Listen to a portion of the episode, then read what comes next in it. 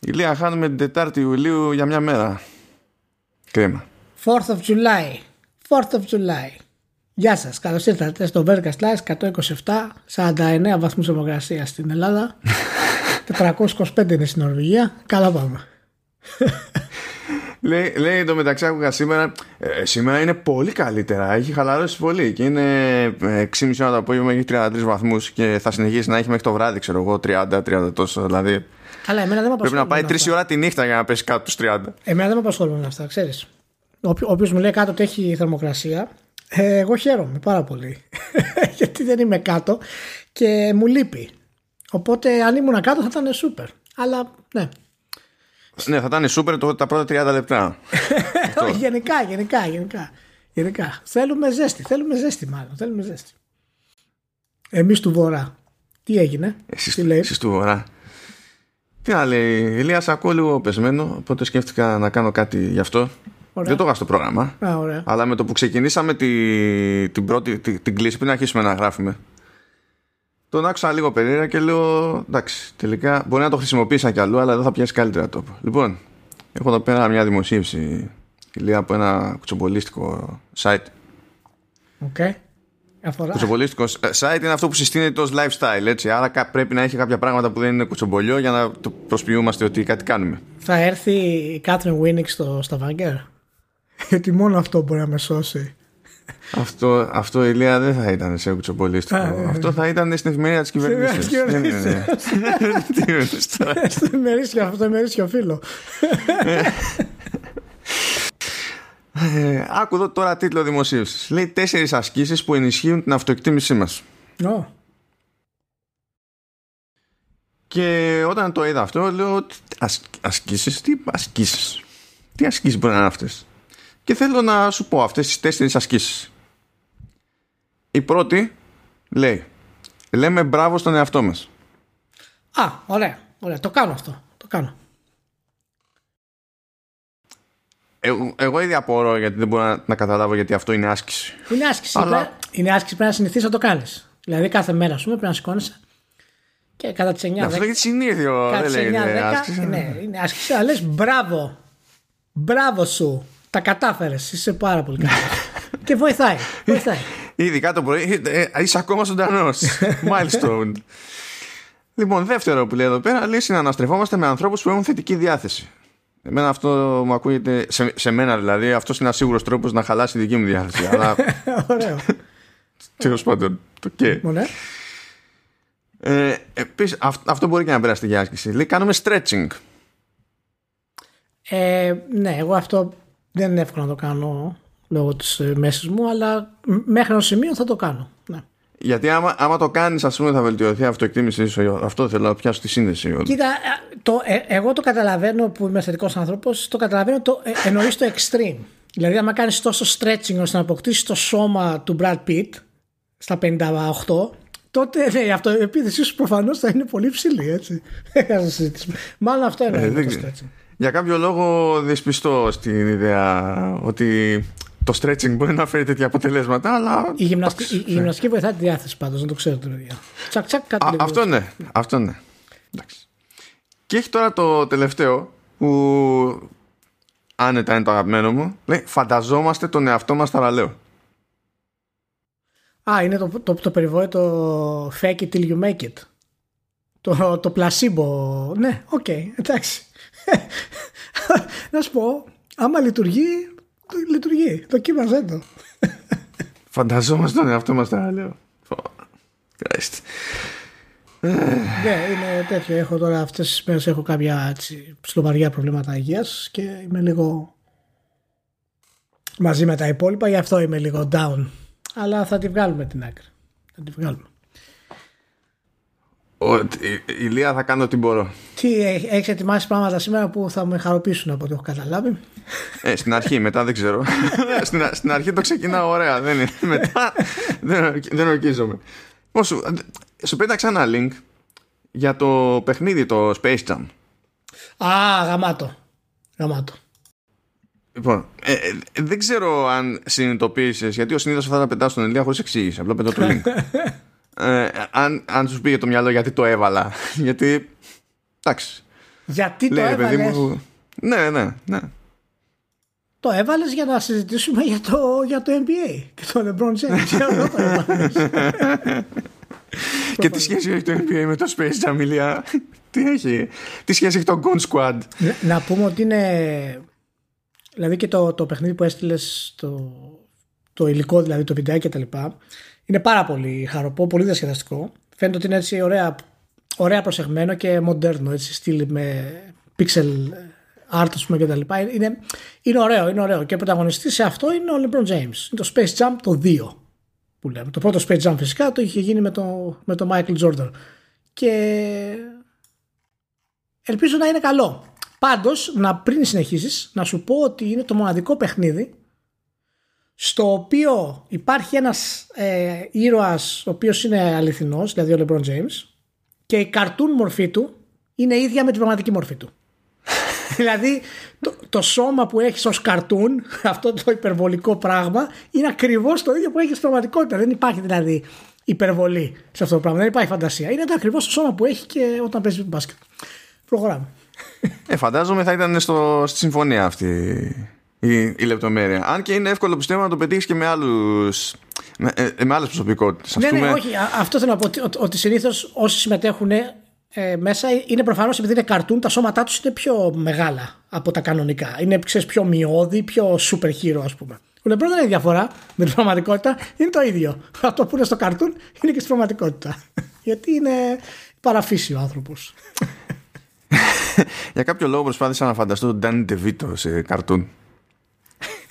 Σίγουρα δεν θα ήταν στο Space Jam πάντως. Anyway, ε, οκ, okay. δεν το αγγίξει και η αλήθεια είναι ότι αυτό είναι λίγο παράλειψη γιατί υποτίθεται ότι από πρώτη του μήνα μπορούσα να του βάλω λίγο, λίγο χέρι. Κάπου ένα download μακριά είναι. Αλλά σε αυτό ήθελα να σταθώ εγώ. Λέει λοιπόν, καλά τώρα εδώ είναι από την ανακοίνωση της Microsoft γιατί έχουν κάνει ένα κονέ εκεί πέρα ως Xbox και καλά με το Space Jam και έχουμε βγάλει και exclusive Xbox wireless controllers. Γαμάτη. Αν, ανάλογα με το μοντελάκι, δηλαδή ναι. εντάξει, είναι σχετικά. Είναι hit and miss, θα πω, ανάλογα με το σχέδιο. αλλά OK, okay, καλή φάση. Δεν λέω, αλλά κάπου λέει το εξής, Ηλία. Λέει ότι το παιχνίδι αυτό βγαίνει, λέει, ε, κανονικά μία εβδομάδα αργότερα, νομίζω σε 7 Ιουλίου, κάτι τέτοιο. Και θα είναι στο, στο Game Pass. Αλλά αν είσαι συνδρομητής Game Pass Ultimate, σου σκάει από πρώτη του μήνα. Α. OK. Okay. Και το έχει και καλά σαν perk αυτό του, mm. του Ultimate. Οπότε δεν πηγαίνεις στη λίστα με τα διαθέσιμα παιχνίδια, ξέρω εγώ, και το βλέπεις εκεί πέρα. Πρέπει να πας στο interface που είναι για τα perks και από εκεί πέρα έχει το, το σχετικό link, παιδί μου, και καλά. Για να το κατεβάσει αυτό το πράγμα. Και δεν θυμάμαι να το έχει ξανακάνει αυτό. Θυμάμαι το ότι είχε κάνει μια τσαχπινιά εκεί πέρα με το. Κάτι με το, με το Gears, δεν ήταν, με το, με, με το, Gears, το 5. Αλλά εκεί πέρα ήταν και καλά, σου είχε δώσει περισσότερο. Ε, μέρες πριν το λανσάρισμα. Αυτό δεν το, δεν το πολύ θυμάμαι να πω την αλήθεια. Ποιο πράγμα, ξαναπες το. Θυμάμαι ότι κάτι είχε κάνει με τον Gears και καλά αν είσαι συνδρομητής Ultimate, αλλά δεν θυμάμαι αν αυτό που είχε κάνει ήταν και καλά να σου, να σου δώσει πρόσβαση μέρες πριν το κανονικό το λανσάρισμα. Έχει ξαναγίνει. Δεν θυμάμαι τώρα ακριβώς ποια ήταν η περίπτωση, αλλά δεν, δεν είναι κάτι το οποίο είναι σύνηθες. Είναι έτσι πολύ περιορισμένο όταν γίνονται αυτές οι επιλογές. Δηλαδή, μπορεί να είναι οι συνδρομητές, έχει τύχει, ξέρω εγώ, να έχουν πρόσβαση να κάνουν preloading το παιχνίδι, ας πούμε πριν από τους άλλους παραδείγματος χάρη. Οπότε με το που ξεκινάει στην ουσία 12 ώρα το βράδυ, μπορούν να πατήσουν play και να το παίξουν παραδείγματος χάρη. Ε, στην ουσία έχουν πρόσβαση λίγο καλύτερη, λίγο πιο γρήγορη από τους, ε, από τους άλλους. Α, νομίζω ότι είναι για την beta στο Gears 5. Mm. Ότι αν ήσουν Ultimate είχε αυτόματη συμμετοχή στη, στην beta. Αλλά δεν είμαι σούπερ σίγουρος από μνήμης. Σίγουρα δεν θυμάμαι να το κάνει αυτό η Microsoft με, με τίτλο τρίτου ρε παιδί μου και καλά ξέρεις ναι, να ναι, έχει παίξει μια συμφωνία. Ναι εντάξει αλλά τώρα επειδή είναι το Space Jam προφανώς υπάρχουν άλλες συμφωνίες μέσα και άλλοι τρόποι προσέγγισης στο, στο marketing και τα λοιπά. Θα, θα, θα σέψει ναι, αυτό ως κίνηση και καλά ως κάτι που γίνεται πιο, πιο συχνά. Το λέω αυτό διότι τώρα γίνεται ό,τι γίνεται στο πλαίσιο του Game Pass και εντάξει τώρα το, το μόνο παραπάνω που υποτίθεται ότι σου στοιχίζει είναι ότι ξέρεις ό,τι διαφορά έχει η τιμή του Ultimate από το απλό το Game Pass, ας πούμε, μέχρι εκεί είναι. Αλλά είναι μια τακτική που σε κανονικά λανσαρίσματα, ας πούμε, το έχει, την έχει ψωμοτήρει η EA συνήθως. Και σου λέει ότι άμα πάρεις την τάδε έκδοση, μπορεί η ημερομηνία κυκλοφορίας να είναι τότε, αλλά εσύ θα αρχίσεις να παίζεις τρεις μέρες νωρίτερα, ξέρω εγώ, και κάτι τέτοια. Που είναι έτοιμο το παιχνίδι, είναι το ίδιο παιχνίδι ακριβώς, αλλά σου πουλάει παραπάνω μεταξύ άλλων perks και καλά, ρε παιδί μου, ναι. την πρώιμη πρόσβαση. Αυτό αυτός, αυτός συνήθως βλέπω ότι αντιμετωπίζεται από ό,τι πιάνει το μάτι μου στο web δηλαδή ε, αρνητικά σαν φάση με τη λογική ότι και εγώ πληρώνω και εσύ πληρώνεις και εμείς θα πάρουμε το παιχνίδι ξέρω εγώ και τα λοιπά λέμε ότι η τάδε ημερομηνία είναι ημερομηνία κυκλοφορίας και στην πραγματικότητα δεν είναι αυτή η ημερομηνία κυκλοφορίας και δουλεύομαστε μεταξύ ναι, μας ας πούμε. Τι αντιμετωπίζουν θετικά οι gamers που δεν ταιριάζει σε αυτό που θέλουν ακριβώς; Ότι... Όχι, ναι, χαίρομαι πολύ, αλλά με βάση αυτό απλά βάζω το πλαίσιο για να δω πώς σου κάθεται εσένα, παιδί μου. Εγώ δεν έχω πρόβλημα ε, οτιδήποτε πρόθεσε να κάνει μια εταιρεία με βάση την υπηρεσία της και να δώσει perks σε όσοι είναι μέρος της υπηρεσίας της ε, μου φέρνει μια πολύ λογική εμπορική κίνηση και ναι προφανώς ε, αυτός που πληρώνει τα ίδια με τον άλλον πρέπει να έχει πρόσβαση στο παιχνίδι ε, την ίδια ώρα ας πούμε και, και, και μέρα αλλά αν ο άλλος πληρώνει κάτι παραπάνω και είναι μέρος μιας υπηρεσίας που έχει αυτό το perk τότε δεν υπάρχει θέμα να παραπονιέται κανένας. Ε, είναι για μένα πολύ φυσιολογικό να χρησιμοποιείται αυτό το πράγμα. Ε, εντάξει, δεν θα μιλήσω τώρα για το ηθικό του θέματος και εκμεταλλεύονται την πόρωση του. Εντάξει, αυτό το καταλαβαίνουμε όλοι γιατί Όχι, έτσι το Αυτά είναι προβλεπέτα. Ναι. Ναι, Αλλά γενικά, σαν, σαν υπηρεσία για τα λοιπά, μου άρεσε πάρα πολύ. Και εγώ θα ήθελα πάρα πολύ το, το Game Pass και θέλω να δω αν, αν γίνεται αυτό να το εκμεταλλευτεί η Microsoft ε, σε κάποιο επίπεδο. Είναι πολύ δύσκολο, αλλά ε, αν μπορεί στην ουσία να έχει ε, ορισμένες φορές κάποιους τίτλους οι οποίοι ίσως να μην είναι AAA αλλά να είναι σημαντικοί τίτλοι και να τους έχει 15 μέρες νωρίτερα στο Ultimate π.χ. Να κάνει συμφωνία με, την, με τις εταιρείες και να λέει ότι θα γίνει μια προώθηση και το παιχνίδι θα είναι διαθέσιμο στο Ultimate ε, πας 15 μέρες πριν, ή 7 μέρες πριν την εβδομάδα κυκλοφορίας του. Δηλαδή τέτοιες υπηρεσίες μιλάμε για τα παιχνίδια συχνά, ότι το Game Pass έχει φοβερά παιχνίδια και όλα αυτά και okay, αυτό είναι ok. Αλλά κατά βάση είναι τα perks που κάνουν μια υπηρεσία σε βάθος χρόνου, πιστεύω. Δηλαδή όταν συνηθίσεις το Netflix, ότι το Netflix το έχεις, έχει 600 διαφορετικά πράγματα και όποτε θες πατάς κλικ και μπαίνεις και βλέπεις, μετά αρχίσει και ζητάς τι είναι αυτό που έχει το ξεχωριστό το Netflix. Και μετά ψάχνεις τις σειρές τις συγκεκριμένες του Netflix ας πούμε και ζητάς το κάτι παραπάνω. Ε, εγώ θα ήθελα να το κάνει αυτό η Microsoft, αλλά εντάξει, προφανώς τώρα για πολλούς λόγους είναι πολύ δύσκολο να γίνει. Ναι, ε, εμένα το μόνο που με ζορίζει λίγο είναι το πάλι το ζήτημα της συνεννόησης παύλα επικοινωνία σε τέτοιες περιπτώσεις διότι όντως δηλαδή πέρα, πέρα από την πλάκα είναι μετά το να βγει και να σου πει το παιχνίδι κυκλοφορεί τότε δεν ξέρω τι σημαίνει και προτιμώ σε δύο περιπτώσεις να, ξε... να καταλαβαίνουμε πιο εύκολα τι σημαίνει, να συνεννοούμαστε πιο εύκολα για το, για το τι σημαίνει. Δηλαδή το ζήτημα που να σου πω εμένα δεν με πειράζει αυτό σαν κίνηση. Είναι σαν να έχεις άλλη μία ας το πούμε χρονική αποκλειστικότητα που απλά αντί να κρατάει εκεί διάστημα, κρατάει ξέρω εγώ τέτοιο ρε παιδί μου. Αν, αν έβγαινε ας πούμε παραδείγματο χάρη ε, First of December uh, God of War Ragnarok played on 27th of November on PlayStation Now. Και ήταν στην καμπάνια. Θα ήταν ok, θα, θα, θα σε ευχαριστούσα αυτό, ας πούμε, σαν, σαν, σαν, σαν καμπάνια, ας πούμε, διαφημιστική. Ε, με τη λογική ότι τουλάχιστον είναι και οι δύο πληροφορίες φορά παρτίδα και δεν ψάχνεις ναι. ξεχωριστά την καθεμία, ναι. θα το. Ναι, θα με βόλευε λίγο καλύτερα. Okay. Προτιμώ, ρε παιδί μου, ξέρεις, να μην. Ε, εμένα με ενοχλούν πράγματα που κάνουν πιο δύσκολο για το καταναλωτή να συνειδητοποιήσει τι έχει παιχτεί. Ναι, ναι, Αλλιώς όλο το υπόλοιπο δεν. Ναι, ναι. Δεν χαίρομαι πολύ, ρε παιδί μου. Προφανώς κάποιος έσταξε λεφτά για να έχει αυτό το perk και προέκυψε αυτό το perk και από εδώ πάνε και άλλοι. Ναι, ναι, και εγώ, και εγώ θα το ήθελα αυτό. Γιατί ούτως ή άλλως νομίζω είναι και καλύτερη επιλογή να μπορείς να, να το διαφημίζεις. Απλά ξέρεις, είναι, είναι ακόμα και. Ξέρεις, δεν θέλω να το, να το κάνουν έτσι ώστε να παγώσουν και το κοινό που δεν είναι στην υπηρεσία. Είναι, είναι λίγο περίεργο όλο, όλο αυτό. Αλλά... Πιστεύω ότι είναι πιο πρόσφορη πάντως ε, η υπηρεσία ως πλαίσιο από το, από το retail. Ε, σαφέστατα. σαφέστατα. Ε, η υπηρεσία πάντα έχει το added value. Αν θες να το κάνεις. Δηλαδή αν αυτό, αν αυτό το έχετε χρησιμοποιήσει πολύ απλά σαν ένα προωθητικό κολπάκι, δηλαδή βλέπουν οι όσοι ενδιαφέρονται και οι μικρότερες ηλικίας, παραδείγματος χάρη, ότι ο μπαμπά βγαίνει αυτό το παιχνίδι τότε, ας πούμε. Αλλά ο μπορούμε να το παίξουμε σήμερα. Τσακ, τον έκανες συνδρομητή. Ας πούμε. Οπότε μπορεί να παίζει και έτσι η όλη διαδικασία. Να πούμε στα, να και να κλείσουμε τώρα, γι' αυτό δεν έχει κάτι άλλο. Να πούμε τα χειριστήρια, τα οποία είναι, είναι εξωφρενικά. είναι, λέγεται TuneScode, GoonScode και Serververse. Το οποίο είναι πάρα πολύ ωραίο αυτό το Serververse. πολύ ωραίο. Και με ξεχωριστό D-pad βασικά έχουν. Πολύ ωραίο. Με ξε... ξεχωριστό D-pad. Ξεχωριστό ενώ special, a hybrid D-pad. Α, α, α. Ναι. Τι έλεγα και εγώ, τι, τι έχασα. ναι, κοιτάζω τις φωτογραφίες τώρα και δεν καταλάβαινα. Ε, OK, okay, το αφήνουμε αυτό πίσω μας. Θα έχω, έχω άλλο ένα link εδώ πέρα.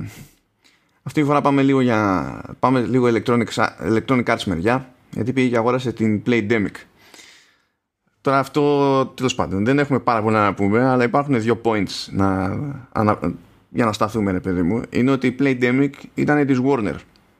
Αν θυμάται κανένας που μας παρακολουθεί, έχουμε συζητήσει πολλαπλές φορές τη Warner και το ότι πήγαινε να πουλήσει τα Game Studios, μετά δεν πήγαινε να πουλήσει τα Game Studios, μετά η Warner πουλήθηκε ολόκληρη έτσι όπως ήταν. Ε, και, και, και, και κάπου προέκυψε ότι δεν θα μείνουν σε μια μπάντα όλα τα game studios ότι κάπως θα, θα τα χωρίζανε και φαίνεται ότι η καμπάνα βα...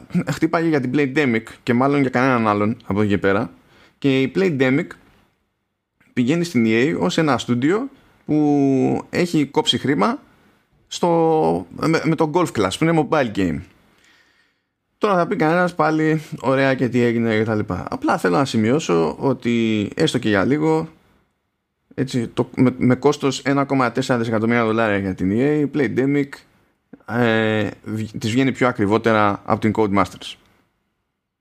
Απλά για τα σημεία των καιρών. Το οποίο καταλαβαίνεις τι σημαίνει αυτό. Σημαίνει ότι θα φέρει τα λεφτά Πολύ πιο γρήγορα από την Godmasters. Ε, καλά, εννοείται. Τι, με τέτοια παιχνιδάκια εννοείται. Αυτά άμα έτσι και πιάσουν είναι κοφτήρια, δεν το συζητάμε. Ναι, ναι. Και ναι, αυτό το, αυτό το λίγο, αυτό το ψηλό για τη συγκεκριμένη περίπτωση της Electronic Arts. Τώρα πάμε αλλού. Πάμε σε κάτι που πάλι τέλος πάντων έχει μπλέξει εκεί πέρα και την Electronic Arts, αλλά το ζήτημα δεν είναι η ίδια Electronic Arts. Είναι λοιπόν μια ε, διαφημιστική πλατφόρμα που ασχολείται με την τηλεόραση βέβαια ως πλατφόρμα στην Αμερική που λέγεται Simul Media και αποφάσισε να φτιάξει εκεί πέρα μια θηγατρική που λέγεται Player One Τώρα, υποτίθεται ότι αυτή η πλατφόρμα είναι στημένη από τη Simul Media ώστε να βρει ένα τρόπο, ρε παιδί μου, να σερβίρονται διαφημίσεις σε games. Και τουλάχιστον σε πρώτη φάση μάλλον σε free to play games. Λέω σε πρώτη φάση διότι αυτά τα πράγματα είναι μην ξεκινήσουν ε, και τέλος πάντων τα έχουμε δει και σε άλλες περιπτώσεις. Γίνονται κάτι πειράματα που και που. Και πρώτοι συνεργάτες της Player One συνεργάτες πελάτες φαντάζομαι ότι είναι σε αυτή την περίπτωση είναι η Electronic Arts και η Tencent φαντάζομαι η Tencent ήταν έστω και από σπόντα και έμπνευση για το, για το όνομα αλλά τέλος πάντων. ναι, ναι. Εμείς φανταζόμαστε ότι κερδίζει ο παίχτης. Η Tencent λέει μα One είναι το εθνικό μας νόμισμα και το πιάνουμε το υπονοούμενο. Λειτουργεί με διπλή ερμηνεία. Όλο, όλο κομπλέ. όλο κομπλέ. δεν, υπάρχει, δεν υπάρχει κανένα πρόβλημα. Α, και τέλος πάντων πάνω σε, αυτό το, σε αυτή την ανακοίνωση κούμπωσε μια συνέντευξη στο, στο Axios που είχε ένα quote το οποίο μου φάνηκε εκνευριστικό μέσα σε όλα. Αλλά πριν φτάσω στον εκνευρισμό του quote, να πούμε τουλάχιστον τι φιλοδοξεί να κάνει η πλατφόρμα. Έτσι. Η πλατφόρμα σου λέει, ρε παιδί μου, ότι εγώ σκοπεύω σε διάφορα σημεία του παιχνιδιού τέλος πάντων, ανάλογα με το ποιόν του παιχνιδιού και το πότε και τι βολεύει, σκοπεύω να πετάω ε, ad slots 15 ή 30 δευτερολέπτων κάπου εκεί πέρα, με τη λογική βέβαια ότι αν κάποιος μπει στη διαδικασία να το δει, το, το, το διαφημιστικό spot, τότε θα έχει κάποιο perk. Για όποιον έχει ασχοληθεί έτσι στο περίπου με mobile games στο εδώ και χρόνια ε, δεν, θα του φάνει περίεργο αυτό γιατί συμβαίνει γενικά. Του στείλει σε ένα διαφημιστικό και πάρε ξέρω εγώ, τόσα coins ή δεν ξέρω και εγώ τι είναι, είναι αυτό. Αυτό που διαφέρει εδώ σε πρώτη φάση είναι η, η κλίμακα της προσπάθειας και ο όγκος των πελατών, ας το πούμε έτσι. Αλλά λέει τέλος πάντων εδώ ο αγαπητός, κάτσε να πούμε και το σωστό το όνομα, ο κύριος Μάντεν ε, λέει ρε παιδί μου The acceleration of free-to-play games across console and PC like Fortnite, Apex Legends, Call of Duty Warzone and Roblox means that audiences um, and playtime have been όχι αυτού λοιπόν means that audiences and playtime have seen explosive growth yet the vast majority of players over 90% never spend money φαντάζομαι εννοεί εδώ ο ποιητής in free to play games κάποιος έχει ξεχάσει μια πρόθεση εκεί πέρα ναι. Πρώτα απ' όλα, λέμε για free to play σε αυτή την περίπτωση, αλλά είναι ξεκάθαρο ότι μιλάνε και για PC και για κονσόλες. Όχι μόνο για mobile. Όπου πιστεύω ότι η κουλτούρα του, της κοινότητας σε κάθε περίπτωση είτε δεν είναι η ίδια, είτε έχει πολύ απλά άλλες απαιτήσεις και άλλα όρια σε σχέση με το να βλέπει μια τακτική ρε παιδί μου που είναι συνηθισμένη σε mobile και μπορεί να τη θεωρεί χαριτωμένη ή χρήσιμη ή να την ανέχεται να φυτρώνει και σε παιχνίδια σαν και αυτά που αναφέρει εδώ πέρα. Το Fortnite που δεν βγάζει φράγκο και χρειάζονται οι άνθρωποι, ξέρω εγώ, το Apex Legends και Call of Duty κτλ. Που το Apex Legends, ας πούμε, είναι για μια περίπτωση έτσι, που σύμφωνα με τα πιο πρόσφατα αποτελέσματα της EA ε, έχει πάει πάρα πολύ καλά και νομίζω ότι είχε τη μεγαλύτερη άνοδο σχέση με τα άλλα της ενεργά τέλος πάντων franchises για την ανάλογη περίοδο. Εννοείται ότι το Call of Duty Warzone χέζεται στο τάλιρο. Και στο Apex Legends, επειδή χέζονται που χέζονται στο τάλιρο, πουλάνε και κάτι skins 18 δολάρια, ας πούμε. Άμα χρειαστεί. Είναι τα καλά της Blizzard αυτά. Πουλάνε ένα amount 20 ευρώ. Και λες τώρα, όταν έχεις να κάνεις με αυτές τις περιπτώσεις και ψαχνόμαστε να μου χώνει και στο ενδιάμεσο διαφημίσεις.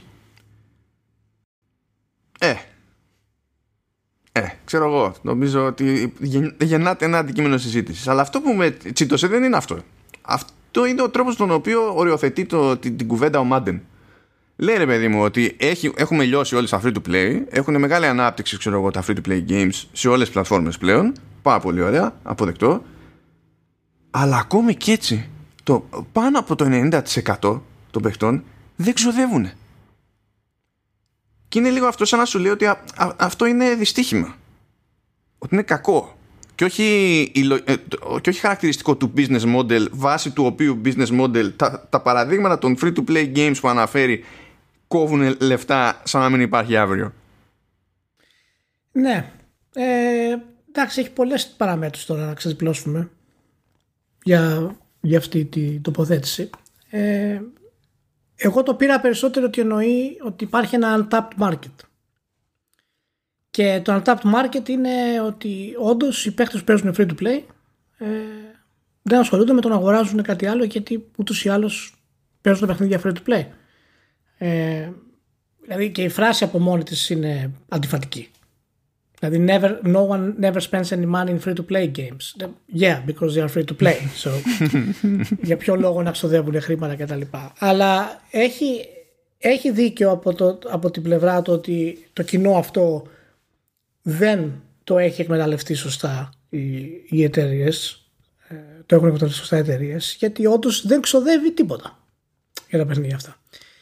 Το θέμα είναι εάν μπορείς να κάνεις αυτό το κοινό να ξοδέψει χρήματα χωρίς να το αποξενώσεις. Δηλαδή αν το κάνεις να ξοδέψει χρήματα σε ένα παιχνίδι που πιστεύει ότι είναι free to play ποιο ποσοστό από αυτούς θα ξενερώσει και θα πει θα πάω σε ένα free to play που δεν με κάνει να ξοδεύω χρήματα.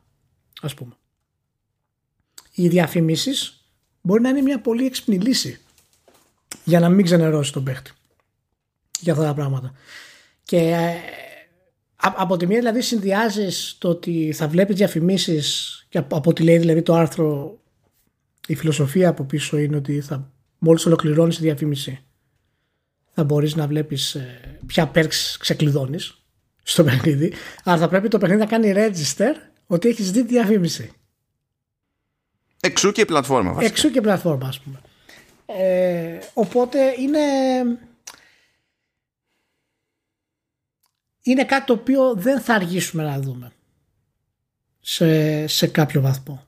Και νομίζω ότι πέρα από το πώς ακούγεται λίγο η, η ιδέα ότι κάποιος παίχτης θα μπορεί να δει ένα βίντεο ξέρω 30 δευτερολέπτων ή 5 βίντεο 30 δευτερολέπτων στην ίδια μέρα για να ξεκλειδώσει perks αντί να πληρώσει με, ξέρεις, με loot box ας πούμε ή οτιδήποτε άλλο ποιο είναι καλύτερο από τα δύο σαν λύση; Δηλαδή μια εταιρεία που ξεκλειδώνεις πληρώνοντας loot boxes και added content και όλα τα συναφή ή μια εταιρεία που σε κάνει να δεις 5-6 βιντεάκια 30 δευτερολέπτων για να ξεκλειδώσεις perks και ό,τι θέλεις. Αυτό προφανώς εξαρτάται από το perk, έτσι. Σε σχέση πάλι με το τι σου δίνει το loot box. Γιατί σε αυτά τα παιχνίδια δεν θα εξαφανιστούν τα loot boxes όπως αντιλαμβάνεσαι. Δεν είναι either or. Είναι για να πάνε για το παραπέρα, σου. Ναι, ναι, ακριβώς. Ακριβώς. Και Γι' αυτό με ενδιαφέρει να δω πώς θα το προχωρήσουν αυτό το πράγμα. Και εάν το βάλεις βέβαια πάνω από όλα αυτά, εγώ το βλέπω ότι είναι το πρώτο βήμα για να φτάσουμε στο σημείο μιας live πλατφόρμας video game ε, που θα μπορεί πλέον να είναι άμεσα στο pop culture όπως το ξέρουμε. Και είναι το επόμενο στάδιο του Fortnite αυτό το πράγμα. Δηλαδή μια... το Fortnite ήδη είναι διαφημιστική πλατφόρμα, δηλαδή δεν το συζητάμε αυτό. Ούτε η Epic δεν το, δεν, το αρνείται δηλαδή. Ναι, ναι. Μια πλατφόρμα στην οποία θα μπορεί ο άλλος να μπαίνει μέσα, να τα κάνει όλα λαμπόγιαλο να παίζει, να κάνει ό,τι θέλει κτλ. Αλλά ταυτόχρονα θα είναι συνδεδεμένος και με την πραγματικότητα. Θα είναι συνδεδεμένος με το pop culture. Θα είναι συνδεδεμένος με τους ε, ήρωές του στον κινηματογράφο. Θα είναι συνδεδεμένος με τους αγαπημένους του ηθοποιούς. Ε, και νομίζω ότι θα φτάσουμε σε αυτό το σημείο σιγά σιγά. Θα, θα ξεφύγουμε δηλαδή από τη στενή έννοια του video game και ίσως αυτό να είναι ένα από τα επόμενα στάδια του εξέλιξης των video games. Τώρα σε ένα αυτό βέβαια σαν, σαν φάση, έτσι, δηλαδή τουλάχιστον να μιλήσω από τη δική μου την πλευρά, όταν θα γίνει σε mobile game, δεν το παίρνω, δεν, δεν με ενοχλεί ιδιαίτερα αυτό που προφανώς έχει να κάνει όχι με το ότι έχω κάτι στο χέρι μου αλλά με το ότι έτσι κι αλλιώς αυτό το mobile game που έχω μπροστά μου είναι σχεδιασμένο με κάποια λογική, με κάποια ανοτροπία έτσι. Ε, θα, σου, θα σου καθόταν εσένα με, το, με τον ίδιο τρόπο ας πούμε σε αυτά τα παραδείγματα που αναφέρει εδώ πέρα και στα συστήματα που υπονοούνται ότι θα είσαι όταν θα παίζεις κάτι τέτοιο; Τι εννοείς, από ποια έννοια δηλαδή; Ε, παιδί μου, ε, παίζεις κάτι στο κινητό και σου λέει κάποιος, άμα δεις το αυτό διαφημιστικό, σου δίνει αυτό. Έτσι. Και σου κάνει μια χή εντύπωση αυτό σε σένα, σε ε, προσωπικά, ρε παιδί μου, ως gamer. Όταν αυτό αρχίσει να συμβαίνει σε κάτι που παίζεις μπροστά στο PC σου ή σε κάτι που παίζεις σε, σε κονσόλα, σου κάνει την ίδια εντύπωση, σου αφήνει την ίδια γεύση Εννο, ή διαφορεί; Εννοείς να διακόπτεται η δράση, ας πούμε; Ξέρω δεν ξέρω με ποιο τρόπο θα το κάνει ο καθένας. Αυτό είναι up to them. Δεν ξέρω. Λέω τελείω σε γενικό, σε θεωρητικό επίπεδο τώρα. Οτιδήποτε. Εάν παίζω να κάνω αυτό το π.χ.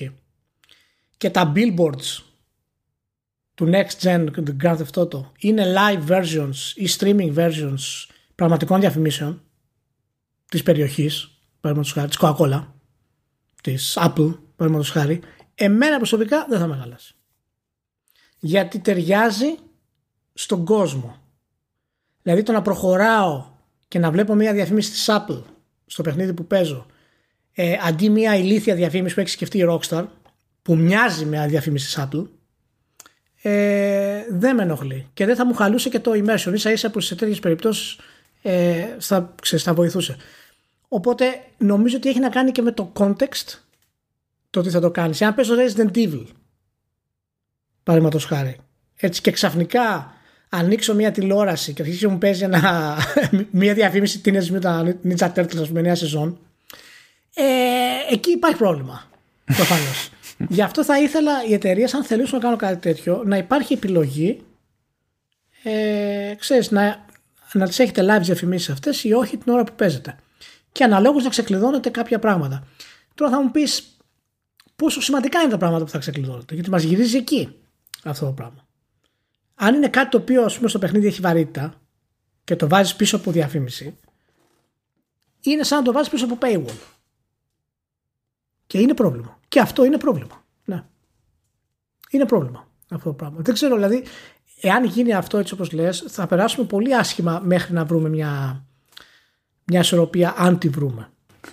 Δεν θα βρούμε ισορροπία, Ηλία, γιατί θα το ξεκινήσει η EA και η EA δεν ξέρει από αυτά. Θα τιλτάρει με τη μία μονόπαντα, θα εκνευρίσει τους πάντες και θα το κάψει το concept με τη ναι, μία. Σωστό, σωστό. αυτό είναι και το θετικό ότι το ξεκινάει η EA. ότι μπορεί να το ξεκινάει, μπορεί να το κάψει η EA και να γλιτώσουμε ολοκληρωτικά. Ε, εγώ απλά το αναφέρω ότι δεν, δεν είμαι της, ε, της άποψης ότι ο, ε, μη μου φέρνετε προϊόντα, μη μου διαφημίζετε. Δεν είμαι τέτοιας άποψης εγώ. Η, η, η, διαφήμιση ως concept είναι εξαιρετική και μου αρέσει. Ε, αυτό που, που με ενοχλεί είναι φυσικά ξέρεις, η παραχρήση της ας πούμε η οποία μειώνει το προϊόν ε, το οποίο ε, παίζεις ή ξέρω εγώ βλέπεις ταινία κτλ. Να σου ρωτήσω, είχες ποτέ πρόβλημα όταν μια ταινία έχει μέσα place product; Δηλαδή όταν βλέπεις όλες τις σειρές του πλανήτη και 99,99% όλοι χρησιμοποιούν IMAX ή MacBook Pro ας πούμε ή AirPad Minis παραδείγματος χάρη. Σε χαλάει αυτό το πράγμα; Γιατί δεν έχεις εγώ ένα Dell να, να είναι μέσα ας πούμε; Όχι, εξαρτάται βασικά από το πώς έχει γίνει η ενσωμάτωση. Γιατί υπάρχουν ε, και κακά παραδείγματα, ρε παιδί μου, που είναι, ξέρεις, μέσα στη μάπα, σε περίπτωση που δεν καταλάβετε, έχουμε εισπράξει από αυτούς. Ενώ υπάρχουν και τα καλά παραδείγματα που απλά είναι ένας χαρακτήρας και κάνει αυτό που θα έκανε, απλά είναι φως φανάρι το τι έχει μπροστά του, ξέρω εγώ, και το τι μάρκα είναι και, και τα λοιπά. Αλλά, δε, δηλαδή, Πάλι, επειδή είμαι στη φάση, το ξέρω Ηλίας, είμαι στη φάση που καίγομαι στα, στα κορεάτικα για να καλμάρουν τα, τα νεύρα μου γενικά. Οι Κορεάτες δεν το κάνουν ωραία Ηλίας. Θα σου πω γιατί δεν το κάνουν ωραία Ηλίας. Διότι αποφασίζουν ότι ωραία θα τα πάρουμε από τη Samsung για product placement. Okay. Και η Samsung τους λέει, κοίταξε να δεις, όλοι οι χαρακτήρες σε όλη τη σειρά θα έχουν το ίδιο τηλέφωνο. Ναι. Και οι άλλοι λένε ναι. Και η Samsung επίσης το θεωρεί έξυπνο αυτό. Και έχουν όλοι το ίδιο τηλέφωνο. Όλοι. Και υπάρχουν και σκηνές που θα κάνει κοντινά στο τηλέφωνο και ξανά και ξανά και ξανά και ξανά και ξανά. Είναι πιο άχαρο από αυτό που κάνουν στο Hollywood, ας πούμε. Υπάρχει, υπάρχει τρόπος. Αλλά ως concept, τέλος πάντων, γενικά, επειδή έτσι το έθεσες και εσύ γενικότερα, όχι, δεν έχω κάποιο, κάποιο θέμα με αυτό. Αν βέβαια μου έλεγε. Ε, Κοίταξε να δεις, εμείς είμαστε μια επιχείρηση εδώ πέρα που βγάζουμε άπειρα λεφτά, έχουμε 1000% περιθώριο κέρδους και πληρώνεις συνδρομή για να σου παρέχουμε τέλος πάντων το περιεχόμενο και αυτοί γυρίσουν και πούνε ε, τώρα θα σου διακόπτουμε για λίγο τη, τη σειρά για να σου πετάξουμε ένα διαφημιστικό μήνυμα εκεί θα, θα είχαμε άλλα.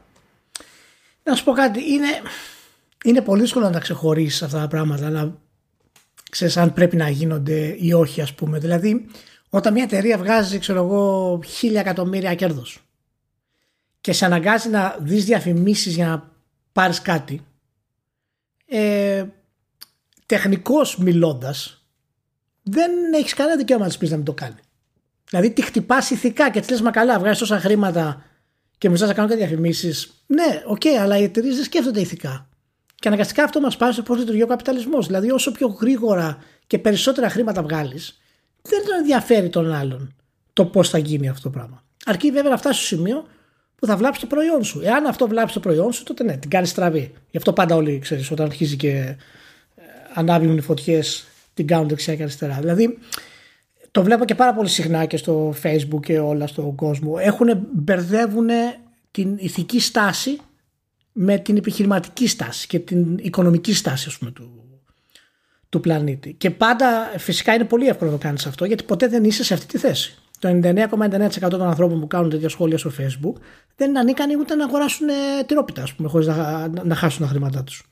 Οπότε το πιο εύκολο πράγμα για να κάνεις κριτική σε μεγαθύρια εταιριών είναι να χρησιμοποιήσει την ηθική. Και να τους πεις: Ω, τόσα δις βγάζετε, ρε μεγάλε.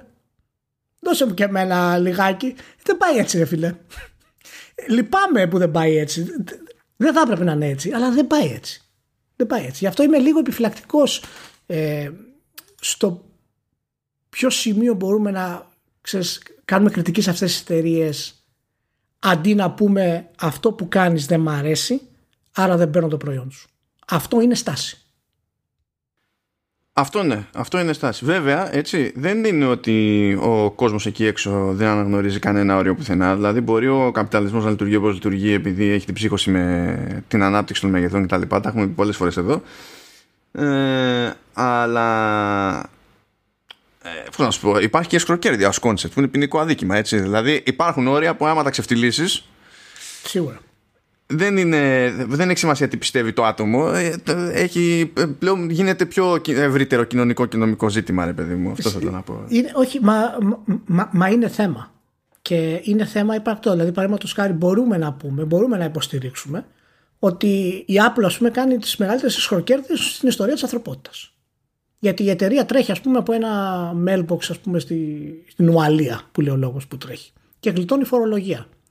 Τεχνικώς όμως, αυτό είναι νόμιμο. Δηλαδή, πού φτάνει; Μπορούμε να την κατηγορήσουμε την Apple σε αυτό το επίπεδο και την Apple τώρα είναι σχετικό το in context. Ναι, ναι, ναι, Θα μπορούσαμε να κατηγορήσουμε την Apple για κάτι τέτοιο. Η Nike, ας πούμε, παραδείγματος χάρη, ε, επανειλημμένα έχουν υπάρξει κατηγορίες ότι χρησιμοποιεί child labor, ας πούμε, στην Κίνα. Για τα παπούτσια της. Που είναι, στην ουσία είναι σχροκέρδια αυτό το πράγμα. Γιατί προφανώς... Καλά, πρωτίστως είναι child labor. Ναι, ναι, πέρα από αυτό. Αλλά εμπορικά στο μυαλό τους αυτούς είναι, είναι σχροκέρδια στην ουσία. Γιατί το κόστος πέφτει πάρα πολύ ε, από την ε, πώληση. Δηλαδή, τι μπορούμε να κάνουμε σε αυτό το πράγμα εμείς; Μπορούμε να μην αγοράσουμε τα προϊόντα τους. Υπάρχει άλλη επιλογή, πιστεύεις; Καλά, σε επίπεδο μονάδας, ο καταναλωτής αυτό μπορεί να κάνει μόνο. Ε, και από εκεί και πέρα να πεις ότι ξέρεις, όχι καλά, ως πολιτικών προσπαθεί να πιέσει, στο μέτρο μπορεί να πιέσει για κάποια, άλλα λύση, ε, κάποια άλλη λύση. Όπως γίνεται τώρα, ας πούμε, τυχαίνει αυτές τις ημέρες και συμφώνησαν 130 χώρες για ελάχιστο φορολογικό συντελεστή για, για μεγάλες πολυεθνικές. Οπότε όπου και να θέλει να πάει σε αυτές τις 130 χώρες η πολυεθνική, ό,τι βγάλει εκεί πέρα δεν υπάρχει περίπτωση, δηλαδή θα χρεωθεί από τόσο και πάνω φόρο, που αυτή, αυτή ήταν μια λύση. Γιατί τώρα μια και έλεγες εκεί για, τη, για το παράδειγμα της Apple, πούμε, που το ξέρω, που δεν ήταν, ήταν με την Ιρλανδία, δεν ήταν με την Ουαλία. Ναι, ναι, ναι.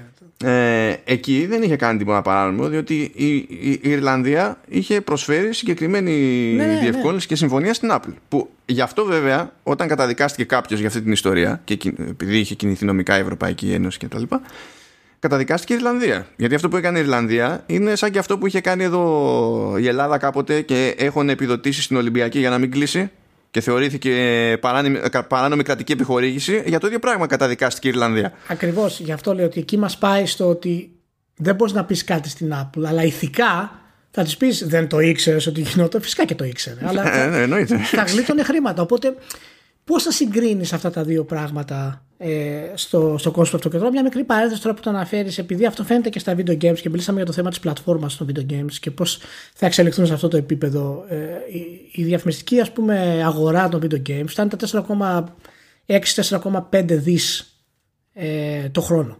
Και θα φτάσει στα 5 περίπου μέχρι το 2024. Μόνο τα έσοδα από τη διαφήμιση των video games. Τίποτα άλλο που σε σχέση με το τζίρο των games γενικότερα είναι μηδέν. Ναι. Έτσι. ναι. ε, ακόμα και έτσι δηλαδή το βλέπεις ότι είναι untapped το market. Δηλαδή αναλογικά είναι πολύ χαμηλό αν σκεφτείς ότι το marketing είναι το μεγαλύτερο κόστος ενός μεγάλου τίτλου στην πραγματικότητα. Και σίγουρα υπάρχει χώρος για αυτές τις εταιρείες να το κάνουν αυτό και έχουμε μιλήσει πολλές φορές για το πώς μπορούν να κινηθούν αυτές οι εταιρείες ε, μόνος τους χωρίς κάποιον έλεγχο που με φέρνει στο point που θέλω να κάνω στο ενδιάμεσο. Πιστεύω ότι οι εταιρείες όπως η Apple, ξέρω, η Google, η Microsoft ε, και σε εμάς αλλά σε μικρότερο scale, η EA παραδείγματος χάρη, η Ubisoft έχουν ξεφύγει από τον έλεγχό μας. Α, ναι, σίγουρα το, είτε, είτε των κυβερνήσεων είτε των οργανισμών.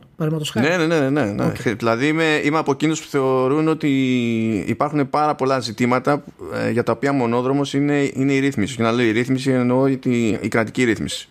Δεν έχει σημασία αν αυτή η κρατική ρύθμιση τουλάχιστον τις πρώτες τρεις απόπειρες θα είναι αποτυχημένη. Ε, δεν υπάρχει λογικότερη λύση από ένα level και έπειτα. Δηλαδή, ε, αυτές τις μέρες διάβαζα, έληξε λέει μια συμφωνία που είχαν για πέντε χρόνια ε, Microsoft και Google ώστε να μην κάνει αρνητικά σχόλια δημοσίου η μία για την άλλη. Ναι. Και αν συνειδητοποιήσεις τι έλεγε αυτή η συμφωνία και δεις και το, και το πώς εκφράζονται οι όροι της συμφωνίας αυτής ε, είναι σαν να μιλάς για χώρες. Ναι, ναι. Ε, και είναι αυτό ακριβώς που θέλω να, να πω. Δηλαδή, δεδομένου ότι εμείς ως καταναλωτές δεν έχουμε τη δύναμη να μην πάρουμε τα προϊόντα ε, των εταιριών, είναι πάρα πολύ δύσκολο και υπάρχουν πολλοί λόγοι γι' αυτό, αλλά ας μείνουμε στο ότι είναι πολύ δύσκολο. Ε, γι' αυτό υπάρχουν ε, ε, οι νόμοι προστασίας καταναλωτών, ε, εσχροκέρδειας κτλ. Εάν δεν γίνουν αυτοί οι νόμοι, τότε δεν υπάρχει κάτι να σταματήσει τις εταιρείες αυτές να κάνουν ε, διαφήμιση μέσα στα video games. Όχι, όχι. Καθόλου. Εάν λειτουργούν δηλαδή, θα συνεχίσουν να το κάνουν και θα δημιουργήσουν έτσι ένα νέο κοινό, μια νέα λούπα σε αυτό το πράγμα για να μπορούσαν να βγάλουν περισσότερα χρήματα. Δηλαδή είναι, είναι πολύπλοκο και πολυπλόκαμο το, το εν λόγω. Ναι, δεν είναι. Άμα, άμα αφήσεις εταιρεία χήμα και δημιουργηθεί κάπου τρύπα. Δηλαδή, τώρα ναι, θυμάμαι ναι, άλλη ναι. περίπτωση που δεν μας αγγίζει, την Joule. Η Joule είναι εταιρεία με δραστηριότητα κυρίως στην Αμερικανική αγορά, πόσο θυμάμαι τουλάχιστον, που είναι φάση ηλεκτρονικό τσιγάρο και, και τέτοια. Και επειδή τώρα τεχνικός το ηλεκτρονικό τσιγάρο δεν είναι τσιγάρο τσιγάρο, δεν είναι δηλαδή και καλά ναι. προϊόν καπνού, οι τύποι κάνανε στα σοβαρά συμφωνίες με σχολεία και κάνανε παρουσιάσεις και προώθηση μέσα στα σχολεία. Και παίρνανε λεφτά τα σχολεία από αυτό. Και έφτασε σε τέτοιο level που τυλτάρανε και προφανώς έπεσε νομοθετική ρύθμιση και τώρα τρέχει και δεν φτάνει η Τζουλ και προφανώς δεν θα μπορέσει ποτέ ξανά ever να ξανακάνει σχολικές παρουσιάσεις. Και λες τώρα αυτό ήταν φως φανάρι, ρε φίλε. Δηλαδή ήταν μόνο ότι αυτό το ξεκινάς για να το κάνεις και πρέπει να έχεις δεχτεί σαν εταιρεία ότι είναι ό,τι προλάβεις. Δεν υπάρχει πιο άλλη σκέψη. Αλλά ναι. anyway. Okay.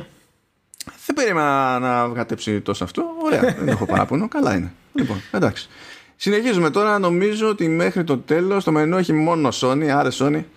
Έχουμε από όλα όμως. Είναι λίγο roller coaster το πράγμα. Πρώτον, η Sony βγήκε και είπε ότι αγόρασε την Housemark. Η αλήθεια είναι ότι επειδή έχω συμπάθεια για τη Housemark, παρότι σε προσωπικό επίπεδο είμαι μη κατάλληλο άτομο για το Returnal, δηλαδή βλέπω κάπου και λέει roguelike και απλά φεύγω. Δεν, δεν, το έχω μέσα μου, δεν μπορώ ρε παιδί μου. Ε, χάρηκα πάρα πολύ διότι οι τύποι έχουν craft, ας το πούμε έτσι. Εδώ και πολλά χρόνια έτσι κι αλλιώς συνεργάζονται κατ' ουσίαν αποκλειστικά με τη Sony. Τους ξέρουμε από πιο arcade stuff Ακόμη θυμάμαι έτσι. Καλά, κάτι Super Stardust και Resogun και τα λοιπά, ας πούμε. Και τώρα πιο πρόσφατα Returnal. Είχαν ζοριστεί λίγο αυτοί. Σε κάποια φάση είχαν πει ότι θα σταματήσουμε να ασχολούμαστε με το arcade ύφος ας πούμε που είχαμε ακολουθήσει τόσο καιρό γιατί δεν είναι το ίδιο εμπορικό ψαχνόντουσαν λίγο για να δουν τι θα κάνουν κάνανε το κονέ αυτό με τη, για το Returnal ε, και τώρα σε άλλα χέρια πλέον η, η εταιρεία και φαντάζομαι θα έχουν και να δουλέψουν σε πιο σταθερή βάση. Λέγεται κιόλας ότι θα μεγαλώσει το στούντιο, όχι για να γίνει τεράστιο, αλλά ότι θα μεγαλώσει το στούντιο και θα αρχίσει να δοκιμάζει άλλα πράγματα και να απλώνεται. Πάρα πολύ ωραία. Δεν ξέρω αν έχεις κάποια σκέψη ως προς αυτό. Τι σκέψη να έχω, για πες μου εσύ. Α, δεν ξέρω. Μπορεί να έχεις να κάνεις μια, ένα σχόλιο για την επιλογή της Sony, ξέρω εγώ ε, να, να το κάνουμε στο τέλος να πούμε και τα άλλα για τη Sony. Α, okay, για, πάρα γιατί χτίζει ως επιλογή αυτό για τη Housemark ας πούμε αλλά και για την, το υπόλοιπο της Sony που θα πούμε. Το... Καμία αντίρρηση, καμία αντίρρηση. Ε, ανακοίνωσε και άλλη ε, εξαγορά η Sony λίγες μέρες αργότερα. Δεν μπορώ να καταλάβω, γιατί βασικά μπορώ να καταλάβω, αλλά παρόλα αυτά μου, φαίνεται βλακώδες. Τη, την, την εξαγορά της Housemark την ανακοίνωσε στο PlayStation Blog. Γιατί είναι developers, ξέρω εγώ developers. Στο στυλ τους παίρνουμε για να μας φτιάχνουν ένα παιχνίδι οι ίδιοι. Αλλά ε, η εξαγορά της Νίξης ε, ανακοινώθηκε στο πιο στο, στο corporate blog της Sony Interactive Entertainment όχι στο, στο PlayStation blog δεν ξέρω γιατί γιατί, δεν... Για, γιατί δεν έχουν βγάλει ποτέ παιχνίδι γι' αυτό δεν είναι ναι, ναι, OK, okay, αλλά είναι Ρε παιδί μου, τα ίδια άτομα είναι πάλι που έχουν και λένε ίδια διατύπωση, ίδιος στυλ είναι, ίδια πράγματα λέμε. Αλλά ξέρω εγώ τι να πω. Ε, η, η Nixxes είναι όσο γνωστή είναι σε όποιον είναι γνωστή από, από τη δουλειά που κάνει με, με porting. Δεν είναι ότι. Εντάξει, δηλαδή εδώ και χρόνια κάνουν σχεδόν αποκλειστικά porting από όσο θυμάμαι. Ε, θυμάμαι επίσης ότι έχουν χρόνια συνεργασία με τη, με τη Square Enix και για τα Tomb Raider ας πούμε στο, στο PC και τώρα πιο πρόσφατα ας πούμε για το Avengers. Και ως προς αυτό δεδομένη της πολυπλοκότητας των project το ότι κάθε φορά έχουν να κάνουν με ένα project που δεν είναι δικό τους καν ε, η γενική μου αίσθηση είναι ότι ως προς το porting το ίδιο γενικά έχουν καλή φήμη χτισμένη. Τώρα εδώ πέρα δεν φαίνεται γενικά έτσι κι αλλιώς να πηγαίνει στη Sony τέλος πάντων η ομάδα αυτή με προοπτική να φτιάξει δικό της παιχνίδι διότι και η διατύπωση στο δελτίο τύπου λέει Sony Interactive Entertainment acquires Nixis to further, further elevate PlayStation Studios exclusive titles όχι create, further elevate. Αυτό, μετα, αυτό μεταφράζεται θα, θα κάνουμε και άλλα port στο PC. Αυτό είναι το. που είναι και εξειδίκευση της εταιρείας αυτής, έτσι, της ομάδας. Ναι.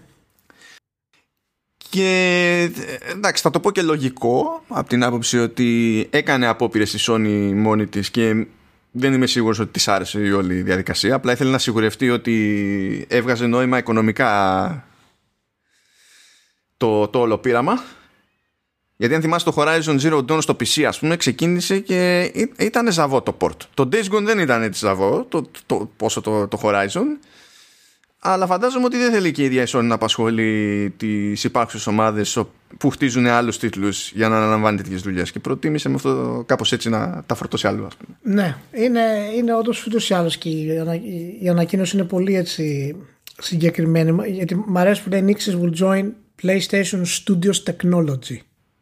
Ναι. Συγκεκριμένα, ναι. ας πούμε. Και όλοι ξέρουμε ότι τα στούντιο του έχουν το ενιαίο pipeline, ας πούμε, και γι' αυτό τα παιχνίδια τους είναι τόσο uniformly ίδια, ας πούμε, σε θέματα τεχνολογίας.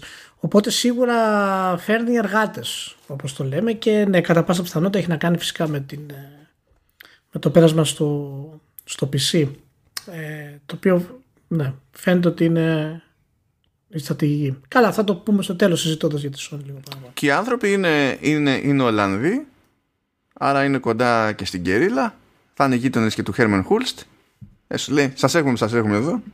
Ερχόμαστε που ερχόμαστε για καφέ. Να κάνουμε για το κάτι παραπάνω. Και έγινε το κάτι παραπάνω.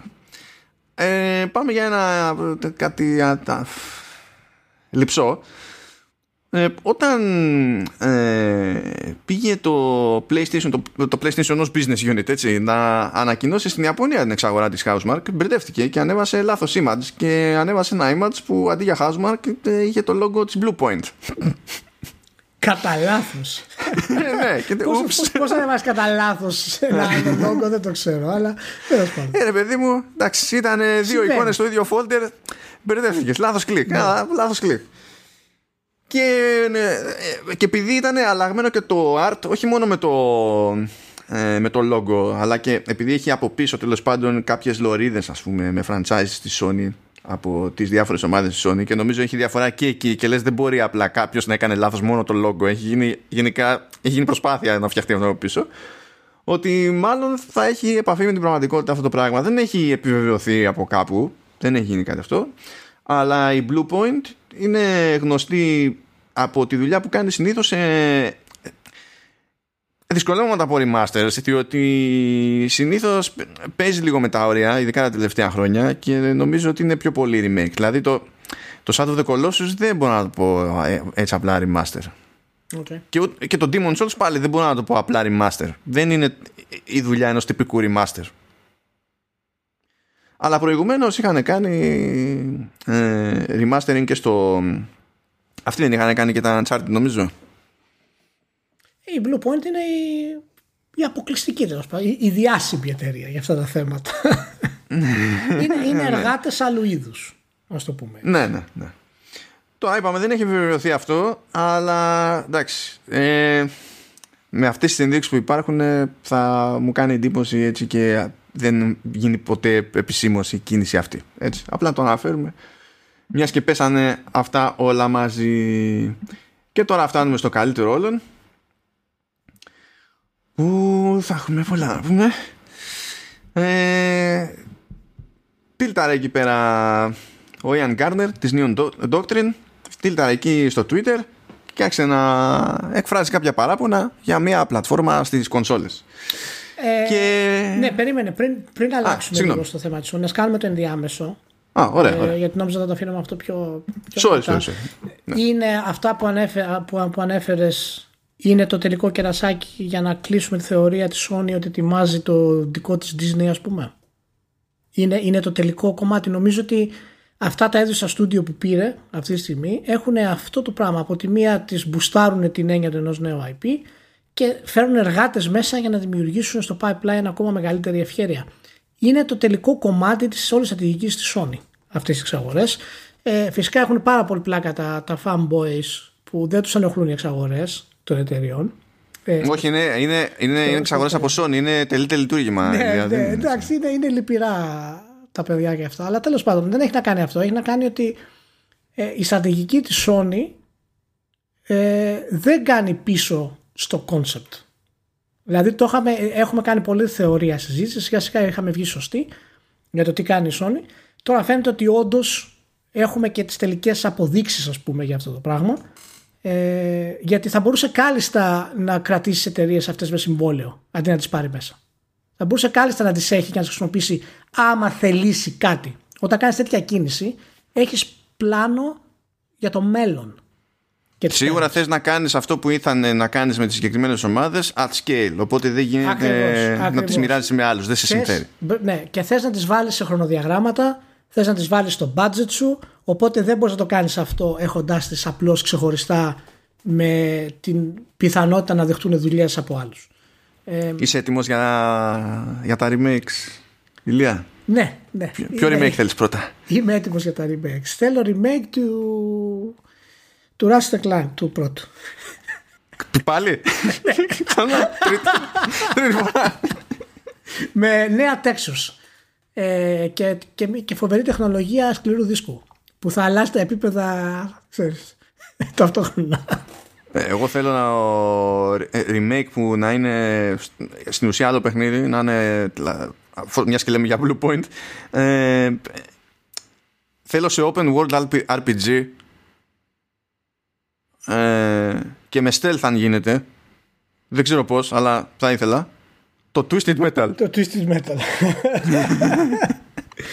Ε, μήπως έχει έρθει η ώρα να πούμε ότι κανονικά remakes, δηλαδή το remake που έγινε το Final Fantasy 7 που ήταν για μένα τεράστιο σφάλμα ε, τουλάχιστον έτσι όπως έγινε μπορούμε να πούμε ότι να έχουμε φτάσει στο σημείο που πλέον παιχνίδια που είναι ανεπανάληπτο όλων των εποχών όπως είναι το Chrono Trigger έχουν φτάσει στο σημείο που δεν μπορούν να παιχτούν πλέον αυτή τη στιγμή από τις νέες γενιές καθόλου. Άρα έχει νόημα μια εταιρεία να πει ότι παιδιά εγώ θα δώσω 50 εκατομμύρια για να κάνω remake το Chrono Trigger.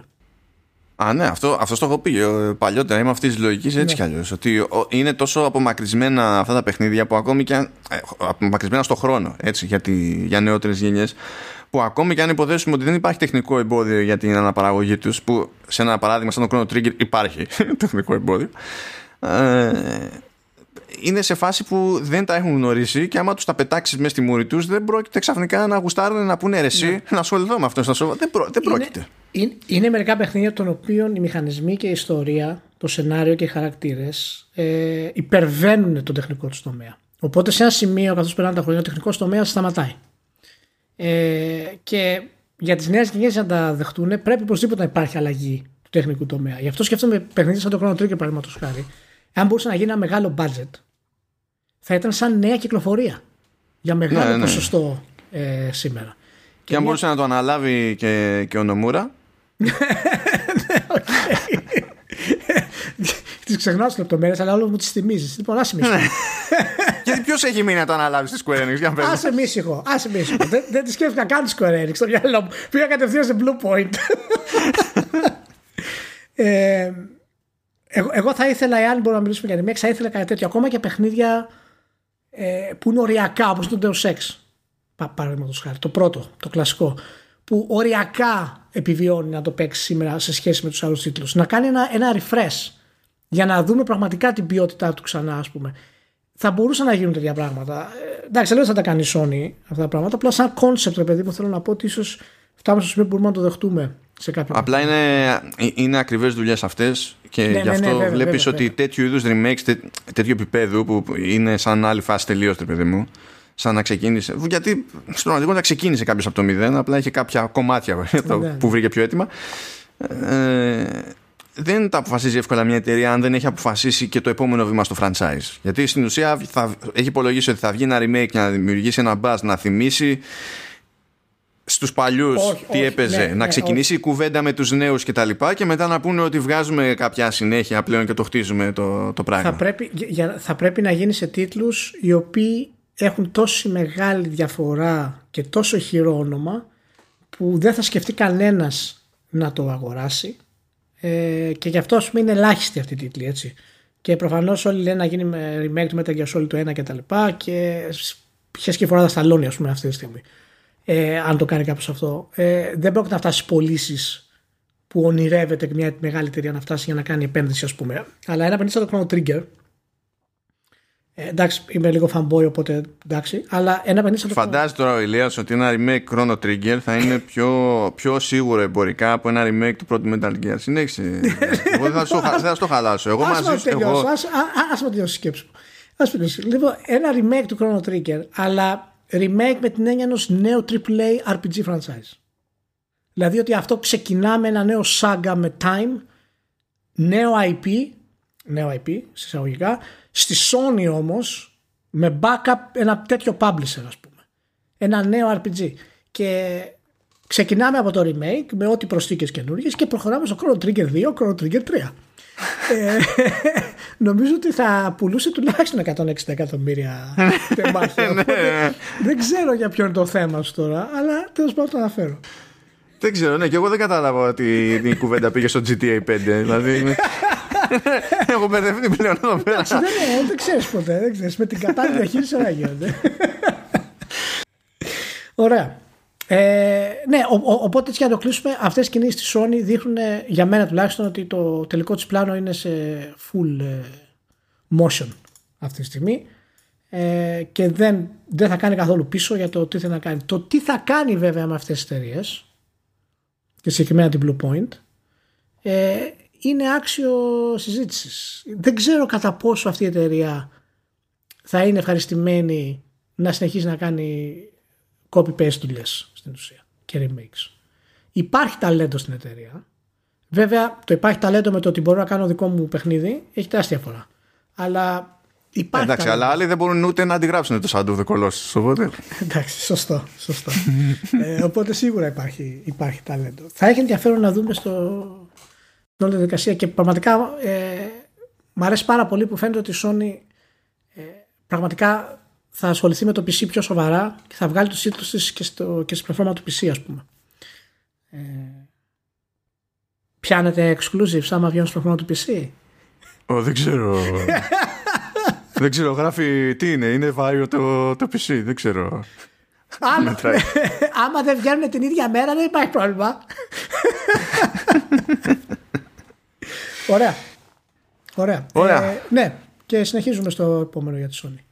Τώρα πάμε στη λυπητήρη. Λοιπόν, βγαίνει ο Ιαν. Ε, ελπίζω.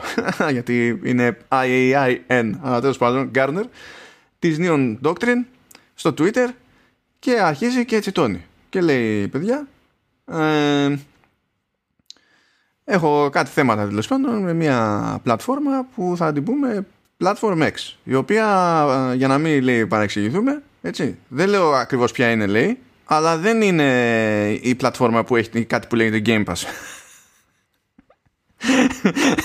Επειδή ξέρεις έβαλε X σου λέει μη το εντάξει και άρχισε να δίνει πόνο το, το άτομο για την αντιμετώπιση που έχει ως ε, indie developer από το, από το Platform X που γενικά είναι η Sony. Απλά να το λέμε. Δηλαδή, όχι απλά είναι η Sony επειδή φανταζόμαστε ότι είναι η Sony, αλλά επειδή με αυτά που λέει δεν μένει άλλη επιλογή και έτυχε να πάνω στην κουβέντα να μπλέξουν και άλλοι developers όπου εκείνοι ονόμασαν κανονικά ότι ξέρεις, είναι Sony. Οπότε δεν υπάρχει debate ως προς αυτό. Μ' αρέσει το μεταξύ εδώ πέρα μια, μια ατάκα από το Kotaku που λέει Without naming either Sony or PlayStation, presumably allowing room for us to think he might mean the Atari VCS. Και εκεί γέλασα λίγο με το Kotaku. ναι, OK. Okay. Ε, λέει για το πόσο δύσκολο τέλος πάντων είναι να επικοινωνεί με, τη, με το κομμάτι του, του PlayStation ε, πόσο δύσκολο είναι να κανονίσει ε, τη, τη, να, τέλος πάντων ειδική τιμολόγηση για εκπτώσεις για τα, για τα ίδια του τα παιχνίδια πόσο δύσκολο και πόσο ακριβό είναι ε, να βάλει placement στο store και τα λοιπά και τα λοιπά. Έκανε παράπονα μέχρι και για τα tools με τη λογική ότι λέει ότι ωραία εγώ πρέπει να φτιάξω ένα παιχνίδι πρέπει να φτιάξω κάποια trailer που να είναι συγκεκριμένα για την πλατφόρμα με το αντίστοιχο εικαστικό και τα λοιπά. Πάρα πολύ ωραία. Αλλά για να κάνω submit αυτό εκείνο και το άλλο πρέπει να περάσω μέσα από τρεις γενιές software tools που δεν έχει μπει κανένα στη διαδικασία να τα εξυγχρονίσει και να τα κάνει ένα πράγμα να είναι μια σουίτα και τα λοιπά και έδινε, έδινε πόνο έδινε, έδινε πόνο Τώρα σε όλο αυτό το, το, το χαμούλι που ξεκίνησε και που όντως χωθήκαν και άλλοι developers γιατί είχαν τα ανάλογα προβλήματα και λέγανε ότι να, μετά πώς να πουλήσουν τα, τα indie στο PlayStation και δεν είναι τυχαίο που. Δεν είναι κανόνας αυτό, αλλά λένε για τα παιχνίδια τους διάφοροι ότι δεν μου κάνει καμία εντύπωση που από τις διάφορες πλατφόρμες στο PlayStation πήγε χειρότερα ενώ στους άλλους πούλησα περισσότερο, ξέρω εγώ. Και τα λοιπά και τα λοιπά. Και κάπου έγινε μια αναφορά στο πόσο μπορεί να κοστίζει ένα placement στο store. Δηλαδή να πούμε ότι μπαίνουμε στο store και υπάρχει κάπου φορά παρτίδα, ρε παιδί μου, προωθητική καταχώρηση του, του παιχνιδιού. Ε, έγινε λόγος ότι αυτό είναι πληρωμή ε, και ότι ένας indie developer ας πούμε πρέπει να δώσει τουλάχιστον 25.000 δολάρια στη, στη Sony για να κάνει placement και από άλλες συζητήσεις που έγιναν με βάση αυτό έγιναν, ε, προέκυψαν και παραδείγματα άλλα που σου λέει ότι μπορεί να χρειαστεί να δώσει και 200 χιλιάρικα. Όχι ανάλογα τώρα με την εταιρεία και, τα, και την περίπτωση και το τι placement θέλεις. Ε, με τα λύπης αλλά με χωρίς έκπληξη είδα ότι το κοτάκου και όχι μόνο το κοτάκου ε, σταθήκανε τέλος πάντων πολύ στη τιμολόγηση την ίδια σαν να είναι εξωπραγματικό ότι για να βάλεις κάπου διαφήμιση πληρώνεις αυτό δεν το κατάλαβα. Αντί να εκνευριστούν με όλα τα άλλα που περιγράφουν όπως το ότι όταν στέλνω mail ε, δεν περιμένω μέρες ή εβδομάδες για να πάρω απάντηση αλλά μήνες.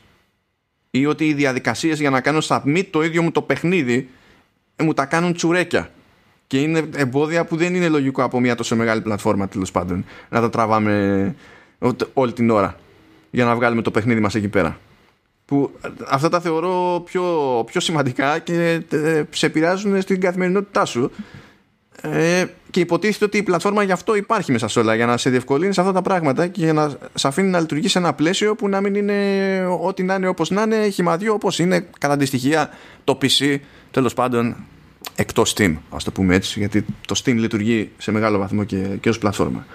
Οπότε είναι δηλώνω απογοητευμένος για, το, για τη δημοσιογραφική κάλυψη του θέματος γιατί μείνανε στα νούμερα εκεί πέρα.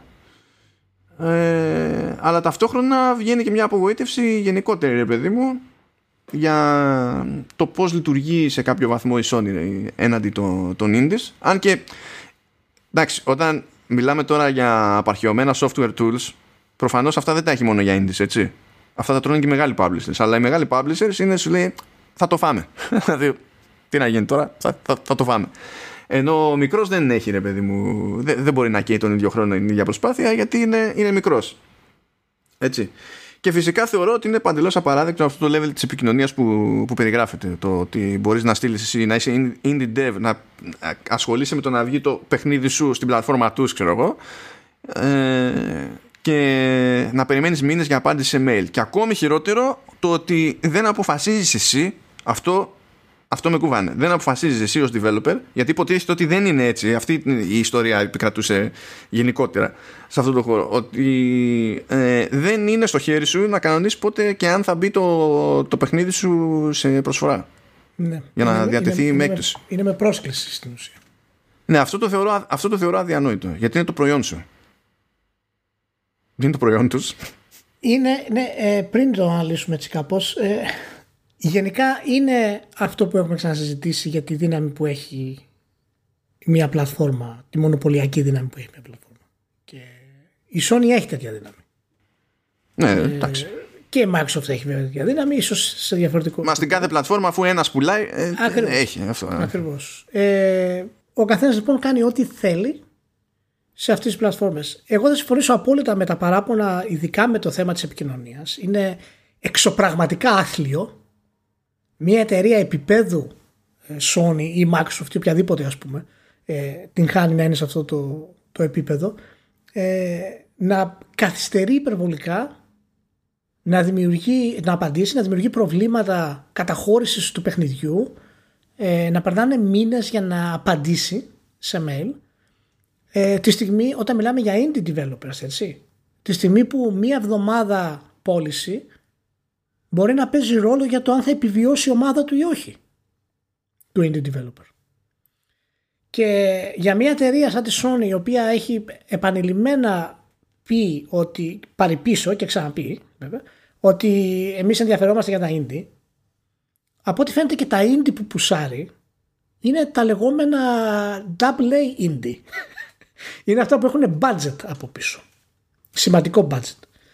Και είναι τραγικό γιατί όλοι ξέρουμε φυσικά πόσο μεγάλη είναι η αγορά των indies αλλά και πόσο δύσκολο είναι να πουλήσεις τον τίτλο σου ε, να έχουν τέτοια τεχνικά και πρακτικά προβλήματα ρε ε, δεν ξέρω είναι, είναι λυπηρό να φτάνουν σε σημείο να κράζουν μια εταιρεία έτσι.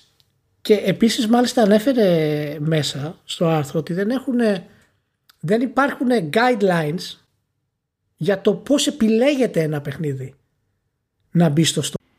Ναι, δεν σου λέει γιατί έτσι μπορεί να κάνει ό,τι θέλει. Να μα σου πει πρέπει και να κινηθείς στο ίδιο πλαίσιο. Ναι. Δεν θα με ενοχλούσε μια εταιρεία να μου πει ότι εμάς το προφίλ μας είναι τέτοιο. Στο store μας μπαίνουν τίτλοι που είναι οικογενειακοί, που δεν έχουν βία ή που είναι κινηματογραφικοί.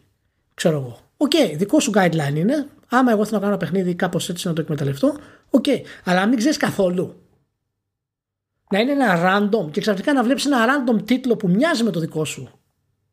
Και λες τι έγινε; Αυτό το πράγμα. Πότε θα πάρω εγώ σειρά ας πούμε για να γίνει αυτό; Για, για να κάνω το δικηγόρο του διαβόλου ε, ε είναι λίγο τέτοια guidelines είναι λίγο δίκοπο μαχαίρι διότι είναι, θεωρείς αυτονόητο ρε παιδί μου ότι θα βγουν, ε, θα βγουν στη φάση developers να τα εκμεταλλευτούν όσο μπορούν να τα εκμεταλλευτούν. Οπότε το πιο πιθανό είναι να καταλήξεις με, με ένα χαμό από παρόμοια concept. Τεκτό. Ε, οπότε ξέρεις δεν είναι win-win η φάση αλλά αυτό δεν σημαίνει ότι δεν πρέπει να τέλος πάντων να υπάρχει μια δηλαδή να σου πω τώρα το, το άλλο Πρώτα απ' όλα για να μην νομίζει κανένας ότι και καλά εστιάζουμε μόνο στη Sony, αναφέρθηκε συγκεκριμένα κιόλας, ε, τουλάχιστον από το κοτάκου που λέει ότι έχει δει και συμβάσεις που το αναφέρουν, ότι τουλάχιστον για την προώθηση στο store ε, χρεώνει και, και η Microsoft. Έτσι. Ε, αυτό ισχύει από ό,τι φαίνεται στις κονσόλες. Τώρα η Nintendo δεν ξέρω τι, τι κάνει, που να μην ξέρει ούτε η Nintendo τι κάνει. Η Nintendo θα είναι πολύ συγκεκριμένη, trust me. Αλλά θα είναι τόσο ακριβή που δεν ασχολείται κανένας. Αλλά επειδή προσπαθούσα να το σκεφτώ, ξέρεις, ε, ε, επειδή ούτως ή άλλως καλύπτω και ασχολούμαι και με, τη, και με την Apple, έτσι. Αυτό που ξέρω στην περίπτωση της Apple είναι ότι η Apple δεν χρεώνει για να το κάνει το editorial. Αλλά διαλέγει εκείνη με βάση το, το πώς νομίζει. Αλλά δεν σε χρεώνει. Και εκεί το θεωρεί editorial. Μπορεί να κάνει αφιέρωμα στην πάρτι σου. Μπορεί να κάνει συνέντευξη και να το βγάλει στο, στο store. Που δεν το λέω τώρα και καλά ή καλή η Apple. Έτσι δεν είναι αυτό το ζήτημα. Μα, μα, μα, να, να σου πω κάτι και πέρα από την, τη θέληση μιας εταιρείας ή το πώς το κάνει. Το θέμα είναι ότι δεν μας λύνει το πρόβλημα. Ούτε αυτό που κάνει η Apple λύνει το πρόβλημα. Γιατί υπάρχουν άπειροι, άπειρα παιχνίδια τα οποία ποτέ δεν θα δουν το φως της μέρας, ας πούμε. Ε... Ναι, αλλά ξέρεις τι έχει η Apple σε αυτές τις περιπτώσεις; Και το έχει ακόμα και για τα podcast. Έχει φόρμα η, η, Apple που σου λέει ρε παιδί μου ε, ότι μπορείς να προτείνεις ε, να, ε, να σου κάνουν πρόμο και δεν σου λέει ε, αυτό τόσο, αυτό τόσο, αυτό τόσο, αυτό τόσο ακριβώς επειδή δεν στα χρεώνει από όσο γνωρίζω τουλάχιστον σου λέει πες μας γιατί πιστεύεις ότι έχει νόημα να είσαι featured και ξεκινάει μια κουβέντα. Θα φας άκυρο 99 φορές 100 έτσι. το συζητάμε αυτό το πράγμα. Αλλά, αλλά, υπάρχει, αλλά υπάρχει ένα point of contact, θέλω να σου πω, για, για μια παροχή που άμα σου πει όχι επειδή στην κάνει τσάμπα, δεν θα γυρίσεις και θα πεις πω τολμάς και μου είπες όχι, διότι θα μου κάνεις τσάμπα πρόθεση. Ενώ εδώ πέρα που δεν είναι τσάμπα, φυσικά θα τυλτάσει ακόμη περισσότερο. Γιατί θα λες θες να μου τα πάρεις μέσα στην όλη φάση και δεν μπορούμε να συνειδητοποιηθούμε, φίλε. Ναι, κοίτα, αν έχεις το χρήμα για να το κάνεις αυτό, προφανώς θα, θα επιλέξεις να πληρώσεις για να είναι σίγουρη ας πούμε η συμμετοχή σου. Τώρα αν αυτό θα γίνει σε μια εβδομάδα σε τρεις μήνες είναι λυπηρό να το συζητάμε ε, για το επίπεδο του εμπορίου ας πούμε και της πρόθεσης που έχουμε σήμερα στα video games. Ε, υπάρχει βέβαια η άλλη επιλογή του ότι εγώ να συμφωνήσω με ό,τι λέει ο developer για τα tools και οτιδήποτε γιατί προφανώς πρέπει να κάνεις τη δουλειά του εύκολη. Ε, ε, του indie developer πολύ περισσότερο ε, από την άλλη ο ανταγωνισμός είναι τόσο υψηλός που δεν ξέρω ακριβώς τι απάντηση θα μπορούσε να πάρει ο συγκεκριμένος developer ή ο κάθε developer στο, στο, στο επίπεδο του. Δηλαδή, να του πει η εταιρεία δεν μπορώ να σε βάλω γιατί υπάρχουν άλλα 50 παιχνίδια τα οποία είναι καλύτερα. Πώς θα πεις εσύ στο front, παραδείγματος χάρη. Είναι σαν να ζητάνε οι developers ένα front το οποίο να φαίνονται πάντα όλα τα παιχνίδια. Όχι, μα αυτό δεν γίνεται. Αυτό δεν γίνεται. Και γι' αυτό διαφωνώ κιόλας και με το, το ότι τα περισσότερα media ασχολήθηκαν με την τιμολόγηση του, του placement και όχι με τα υπόλοιπα. Και, ναι, και αυτό δεν γίνεται. Όντως δεν γίνεται. Είναι, είναι ναι. αδυνατό καταρχάς γιατί καταρχάς δεν πρόκειται να, να, να, έχει αποτέλεσμα. Ο καταναλωτής δεν θα καθόταν να δει 50 τίτλους που βγαίνουν τη μέρα σου με indie. Δεν υπάρχει περίπτωση. Ε, οπότε υπάρχει εδώ ένα πρόβλημα το οποίο οι εταιρείες έχουν, έχουν προσπαθήσει να το λύσουν. Η Microsoft ξεκίνησε να το λύνει πρώτη με το indie store, ας πούμε. Με indie releases που σου βγάζει πούμε, στο Game Pass και πηγαίνεις και βλέπεις τα indies, ας πούμε. Ε, και κάποια από αυτά, δηλαδή, άμα, άμα κάνετε μια βόλτα να, να, δείτε πόσα indies εμφανίζονται ένα μήνα, ένα δύο εβδομάδες, παραδείγματος χάρη και από αυτά να πρέπει να επιλέξεις παιχνίδια να μπουν στο front store όπου είναι γεμάτο όχι μόνο με AAA, όχι μόνο με first parties, όχι μόνο με deals αλλά και με double A παιχνίδια που δεν είναι καν indie με την, με την παραδοσιακή έννοια. Είναι ένα πρόβλημα αυτό το πράγμα. Είναι όντως ένα πρόβλημα. Ε, είναι, είναι πρόβλημα σε πολλαπλά επίπεδα, ναι. διότι ε, πρώτα απ' όλα, έστω ότι έχεις όλη την καλή τη θέληση και θες να τους εξυπηρετήσεις όλους, έτσι. Ε, δεν μπορείς να κάνεις μαγικά στο, στο UI. Δηλαδή, απλά θα σαπίσεις όλη τη, την εμπειρία για το όλο το user experience.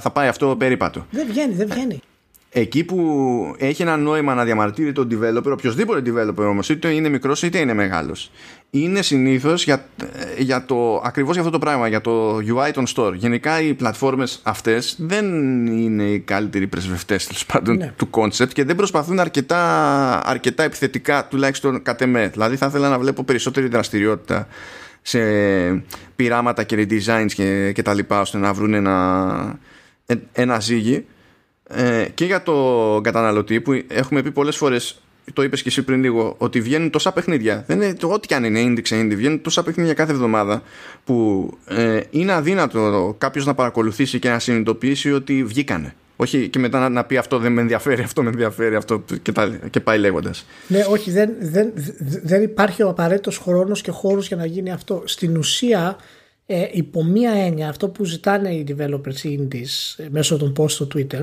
και ε, ξαναλέω, αναφερόμαστε μόνο στο θέμα ε, προώθησης και ευκολίας πώλησης, όχι στο θέμα διευκόλυνσης της επικοινωνίας και της στήριξης. Αυτά πρέπει να υπάρχουν και είναι απαράδεκτο να μην υπάρχουν.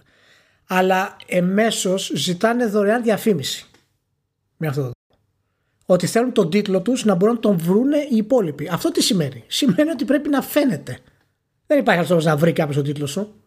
Οπότε από τη μία έχεις το άσχημο UI το οποίο ναι δεν βοηθάει αρκετά, αλλά από την άλλη, για να φανείς, πάει να πει ότι πρέπει να πληρώσεις διαφήμιση. Ε, Δυστυχώς ναι. δεν γίνεται αλλιώς σήμερα. Δεν γίνεται αλλιώς. Εάν, εάν, εάν σε βάλουν στο pile των indies, πάλι θα διαμαρτυρηθείς και θα πεις μέσα σε, σε τέτοιο pile πώς θα δουν εμένα τον τίτλο μου. Αυτό είναι το πρόβλημα. Αυτό είναι το πρόβλημα. Και εξ πρώτων άνθρωποι από εμάς δεν το έχουν βρει δεν το έχουν λύσει. Πάντω συμφωνώ σε αυτό που λες ότι τουλάχιστον αυτοί οι εξυπνότεροι άνθρωποι από εμά θα έπρεπε όχι μόνο να συμπεριφέρονται πιο επαγγελματικά, αλλά να έχουν ένα πολύ πιο εύχριστο σύστημα ε, από το UI μέχρι του προβολή για, για του τίτλου. Τη Steam σου αρέσει, α πούμε, ο τρόπο που τα έχει. Όχι, είναι άθλιο, αλλά ε, η, η, η Steam έχει τελείως άλλης κλίμακας πρόβλημα να αντιμετωπίσει, διότι ε, σε μια κονσόλα βγαίνουν δεκάδες παιχνίδια μέσα σε μια εβδομάδα και, στο, ε, και Steam βγαίνουν δεκάδες παιχνίδια τη μέρα. Δεν έχει το ίδιο πρόβλημα. Και παρόλα αυτά, Steam μεριά πειραματίζονται συνέχεια. Δεν κάνουν γαράζουν, ενώ στις κονσόλες ε, σχεδόν πρέπει να βγει νέο hardware για να δούμε ε, redesign στο store. Για το, για το οτιδήποτε. Ε, δε, σε, αυτό, σε αυτό πραγματικά ε, ε, πιστεύω ότι δεν, δεν προσπαθούν αρκετά. Και θα έπρεπε να προσπαθούν αρκετά, πιστεύω, ακριβώς επειδή στις κονσόλες είναι πιο σφιχτά τα πράγματα και δεν είναι ότι είμαι ένας developer και έχω ένα παιχνίδι και από τα πιο εύκολα πράγματα στον κόσμο συγκριτικά με τις κονσόλες είναι να φτιάξω Steam page και να ξεκινήσω κάποιο είδους πρόθεση. Ακριβώς επειδή είναι πιο σφιχτά τα πράγματα θα έπρεπε στην ουσία να διαφοροποιούνται στο ποιοτικό της υπόθεσης. Ναι, θεωρητικά. Ή τουλάχιστον ναι. να κάνουν την προσπάθεια να διαφοροποιηθούν, ξέρεις, στο τι ε, ε, επιλογές δίνουν στον developer, πληρωμή, πληρωμή, αλλά τουλάχιστον τι επιλογές έχει ο developer. Το έχουμε ξαναπεί ότι είναι και θέμα. Είναι το πώς δημιουργείται το σύστημα προώθησης μέσα από την απίστευτη ζήτηση και προσφορά που υπάρχει και για ο τρόπος για να μπορέσεις να δειχθείς ανεβαίνει αναλογικά σε θέματα χρημάτων. Δηλαδή όσο πιο πολλά τα προϊόντα όσο πιο μεγάλες οι πλατφόρμες τόσο πιο ακριβό το διαφημιστικό σου budget πρέπει να είναι για να φανείς περισσότερο και σε περισσότερο κόσμο.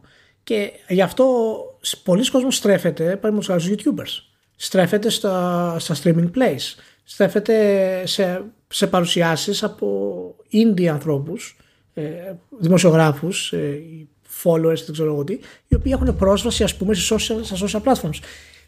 Σπρώχνουμε αρκετούς devs προς το κομμάτι αυτό το οποίο εμάς δεν μας άρεσει.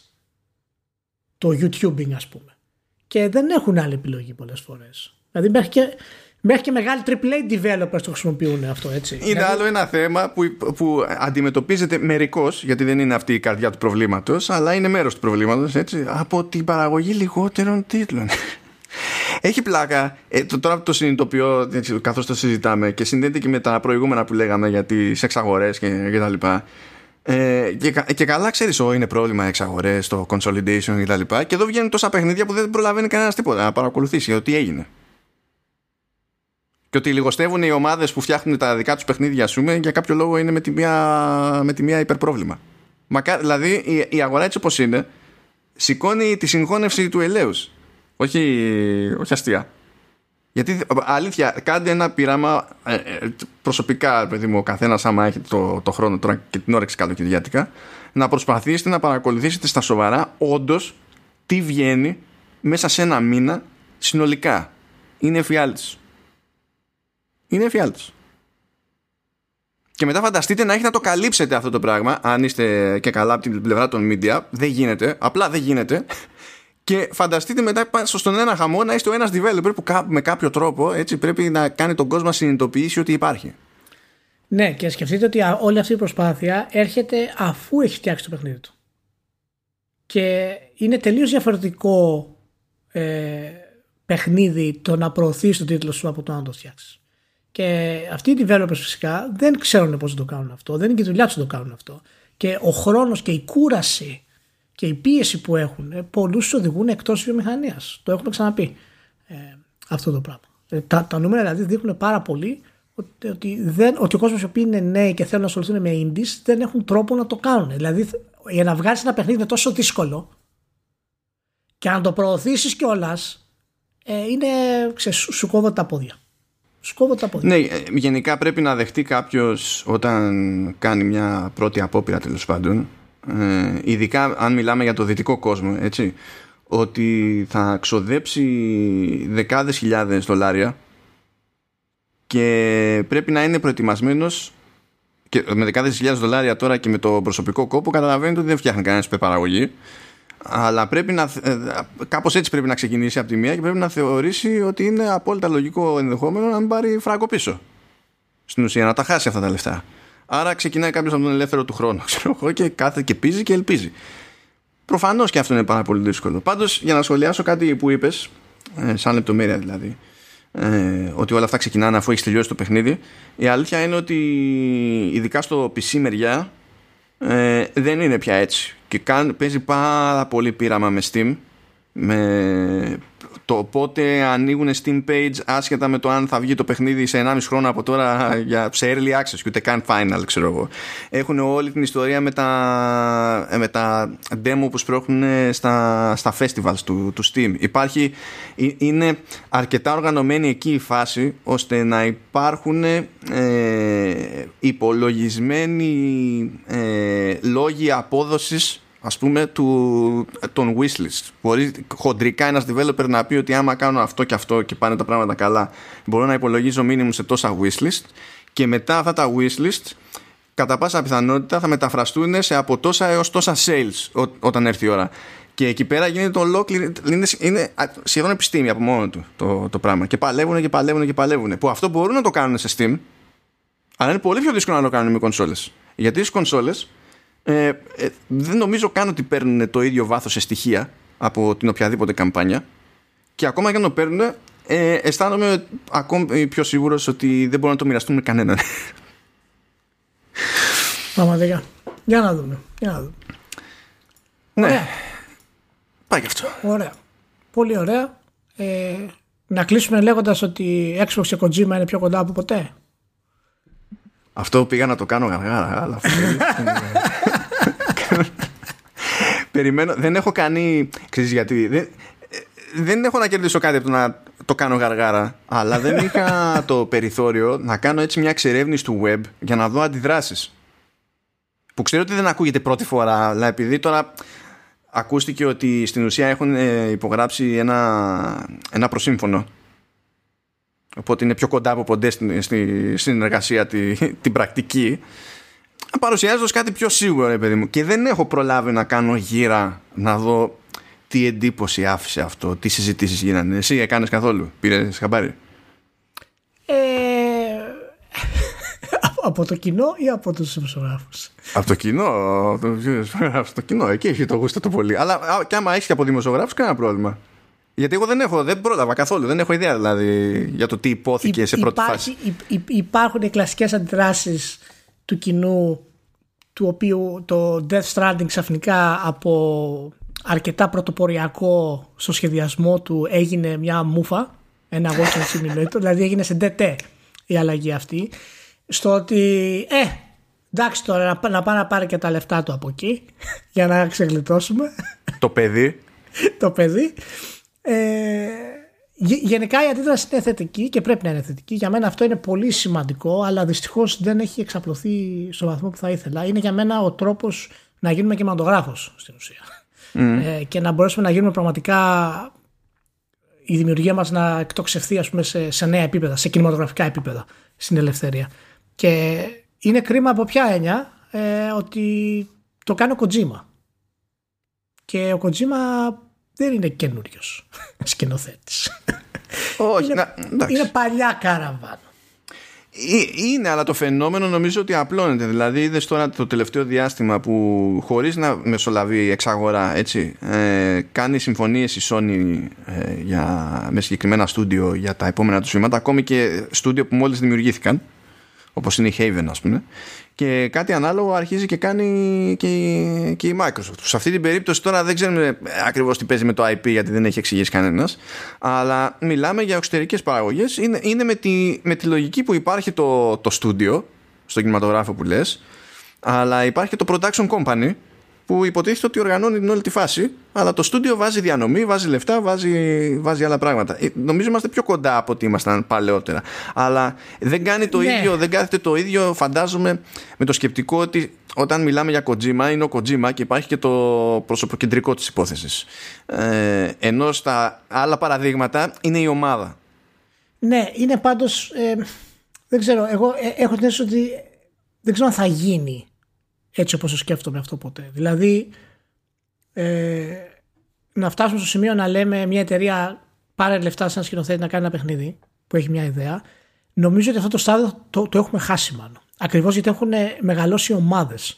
Υπάρχουν ακόμα, το, το είχαμε στην αρχή στα 90's παραδείγματος χάρη. Ε, υπάρχουν ακόμα μερικοί Ιάπωνες που το έχουν δημιουργεί, αλλά και αυτοί έχουν μειωθεί πάρα πολύ. Ε, και από τους νεότερους ας πούμε δεν υπάρχει μεγαλύτερος από τον Τάρο αυτή τη στιγμή. Ε, στη, Δύση, στη Δύση έχουν μειωθεί πάρα πολύ όμως. Δηλαδή σκέψου ότι αν, αν τους βάλεις κάτω, δεν ξέρω αν μπορείς να βρεις παραπάνω από δύο-τρεις που μπορούν να κλείσουν ραντεβού με τη Microsoft ή τη Sony και να σου πούνε έχω αυτή την ιδέα για παιχνίδι. Και δηλαδή να είναι ο Dragman, να είναι ο Levin και αυτοί χοντρικά. Εντάξει, γιατί η... Μιλάμε για AAA τώρα, έτσι προφανώς. Ναι, ναι, ναι, ναι. Μιλάμε για παιχνίδια για AAA, για, για AAA budget. Η δυτική αγορά οργανώθηκε γρήγορα αλλιώς. Και γι' αυτό βλέπεις ότι πολλοί, έχουμε πολλή δραστηριότητα AAA στη, στη Δύση σε σχέση με, με την Ιαπωνία. Πολύ, πολύ, πολύ περισσότερη. Είναι, είναι, είναι σύνθετο εκεί πέρα το γιατί στη μία περίπτωση είναι κάπως και στην άλλη περίπτωση είναι αλλιώς. Και δεν έχω κάποια έτοιμη θεωρία πρόχειρη, ρε παιδί μου. Ε, στο, ε, κοίτα, είναι. Δεν ξέρω κατά πόσο μπορεί να γίνει πλέον. Αλλά όταν γίνεται είναι για μένα πολύ θετικό. Και ο Kojima φυσικά είναι από τους μεγαλύτερους μας δημιουργούς ever. Ε, και αυτό που έκαναμε με το Death Stranding είναι κάτι το οποίο δεν το κάνει κανένας. Κανένας στην ιστορία της βιομηχανίας ε, αυτή τη στιγμή δεν θα είχε το επίπεδο να το κάνει εκτός του Μιγιαμότο. Κανένας. Και να, να τους πούνε γεια σας, πάρε λεφτά και φτιάξε κάτι το οποίο δεν μας ενδιαφέρει καν τι είναι. Κάνε αυτό που εσύ θέλεις. Ε, και αυτό δείχνει φυσικά τη δύναμη και το, το μεγαλείο του Kojima και ως δημιουργού και ως του προσώπου που είπες. Ε, ας πούμε. Είναι, είναι πραγματικά για μένα και εντυπωσιακό και ταυτόχρονα ξέρεις και λυπηρό. Λέγεται ότι το νέο παιχνίδι του Kojima θα θέλει να εκμεταλλευτεί το server structure ας πούμε της ε, Microsoft Ό,τι και να Άλλο που δεν θέλει η Microsoft να έχει κράτη ναι, για αυτό το πράγμα. Ακριβώς. Ε, οπότε αν κάποιος μπορεί να το κάνει είναι, είναι ο Kojima. Εμένα απλά αυτός ο άνθρωπος με εντυπωσιάζει πάρα πολύ δηλαδή και με τις αιμονές του που, που δεν δέχεται να, να, να, γίνει edit στα παιχνίδια του καθόλου ε, αλλά και από, το, από τη δύναμή του ρε μάλλον να συνεχίζει να δημιουργεί πρωτοποριακές ιδέες σε αυτή την ηλικία μετά από τόσα χρόνια. Εγώ πιστεύω ότι το μυστικό της νιώτης του είναι ο Τζεφ Κίλι. Ο Τζεφ Κίλι. Κάτι παίζει εκεί. Κάτι παίζει, κάτι βαμπύρικο παίζει εκεί. Αλλά τέλος πάντων, εάν γίνει αυτή η συμφωνία, πραγματικά πιστεύω ότι θα δώσουν αρκετά χρήματα ε, η Microsoft γιατί είναι κράχτης. Ε, ε, εν τέλει, τη Microsoft δεν την νοιάζει καν να το παιχνίδι καλό ή όχι. Θέλει απλά να κάνει κρά με την όλη διαδικασία. Και πιστεύω ότι θα το κάνει. Και με τα χρήματα που έχει μπορούμε να δούμε τρελούς ε, ηθοποιούς μέσα και, και ιδέες. Αρκεί τουλάχιστον ας πάρουν έναν editor, να το πάρουν δίπλα, να μην το καταλαβαίνει ο Κοτσίμα. Ναι, ναι. να, του, να του κάνει λίγο τις προτάσεις καλύτερες, λίγο το σενάριο πιο καλό, λίγο τους διαλόγους πιο, πιο normal και θα είμαστε καλά. Ναι, και νομίζω ότι μετά τα πρώτα 15 χρόνια τα punch με Μάριο στα παιχνίδια του Kojima είναι καλό να τελειώσουν. πάντως, πάντως αυτό πρέπει να είναι φετίχ. Δεν ξέρω Οπότε άμα είναι φετίχ. με Μάριο το λες λίγο ύποπτο. Δεν ξέρω, δεν ξέρω, φίλε. Αλλά άμα είναι φετίχ δεν κόβεται το φετίχ, μανώ. δεν κόβεται. άμα το έχεις το φετίχ δεν σταματάει. Τελείωσε. Ωραία. Λοιπόν, φτάσαμε στο τέλος. Να είστε όλοι καλά. Ευχαριστούμε που ήσασταν μαζί. Καλές διακοπές όσοι πάτε. Καλή υπομονή στη ζέστη και φιλιά πάρα πολλά. Και συνεχίζουμε. Τσάου σας.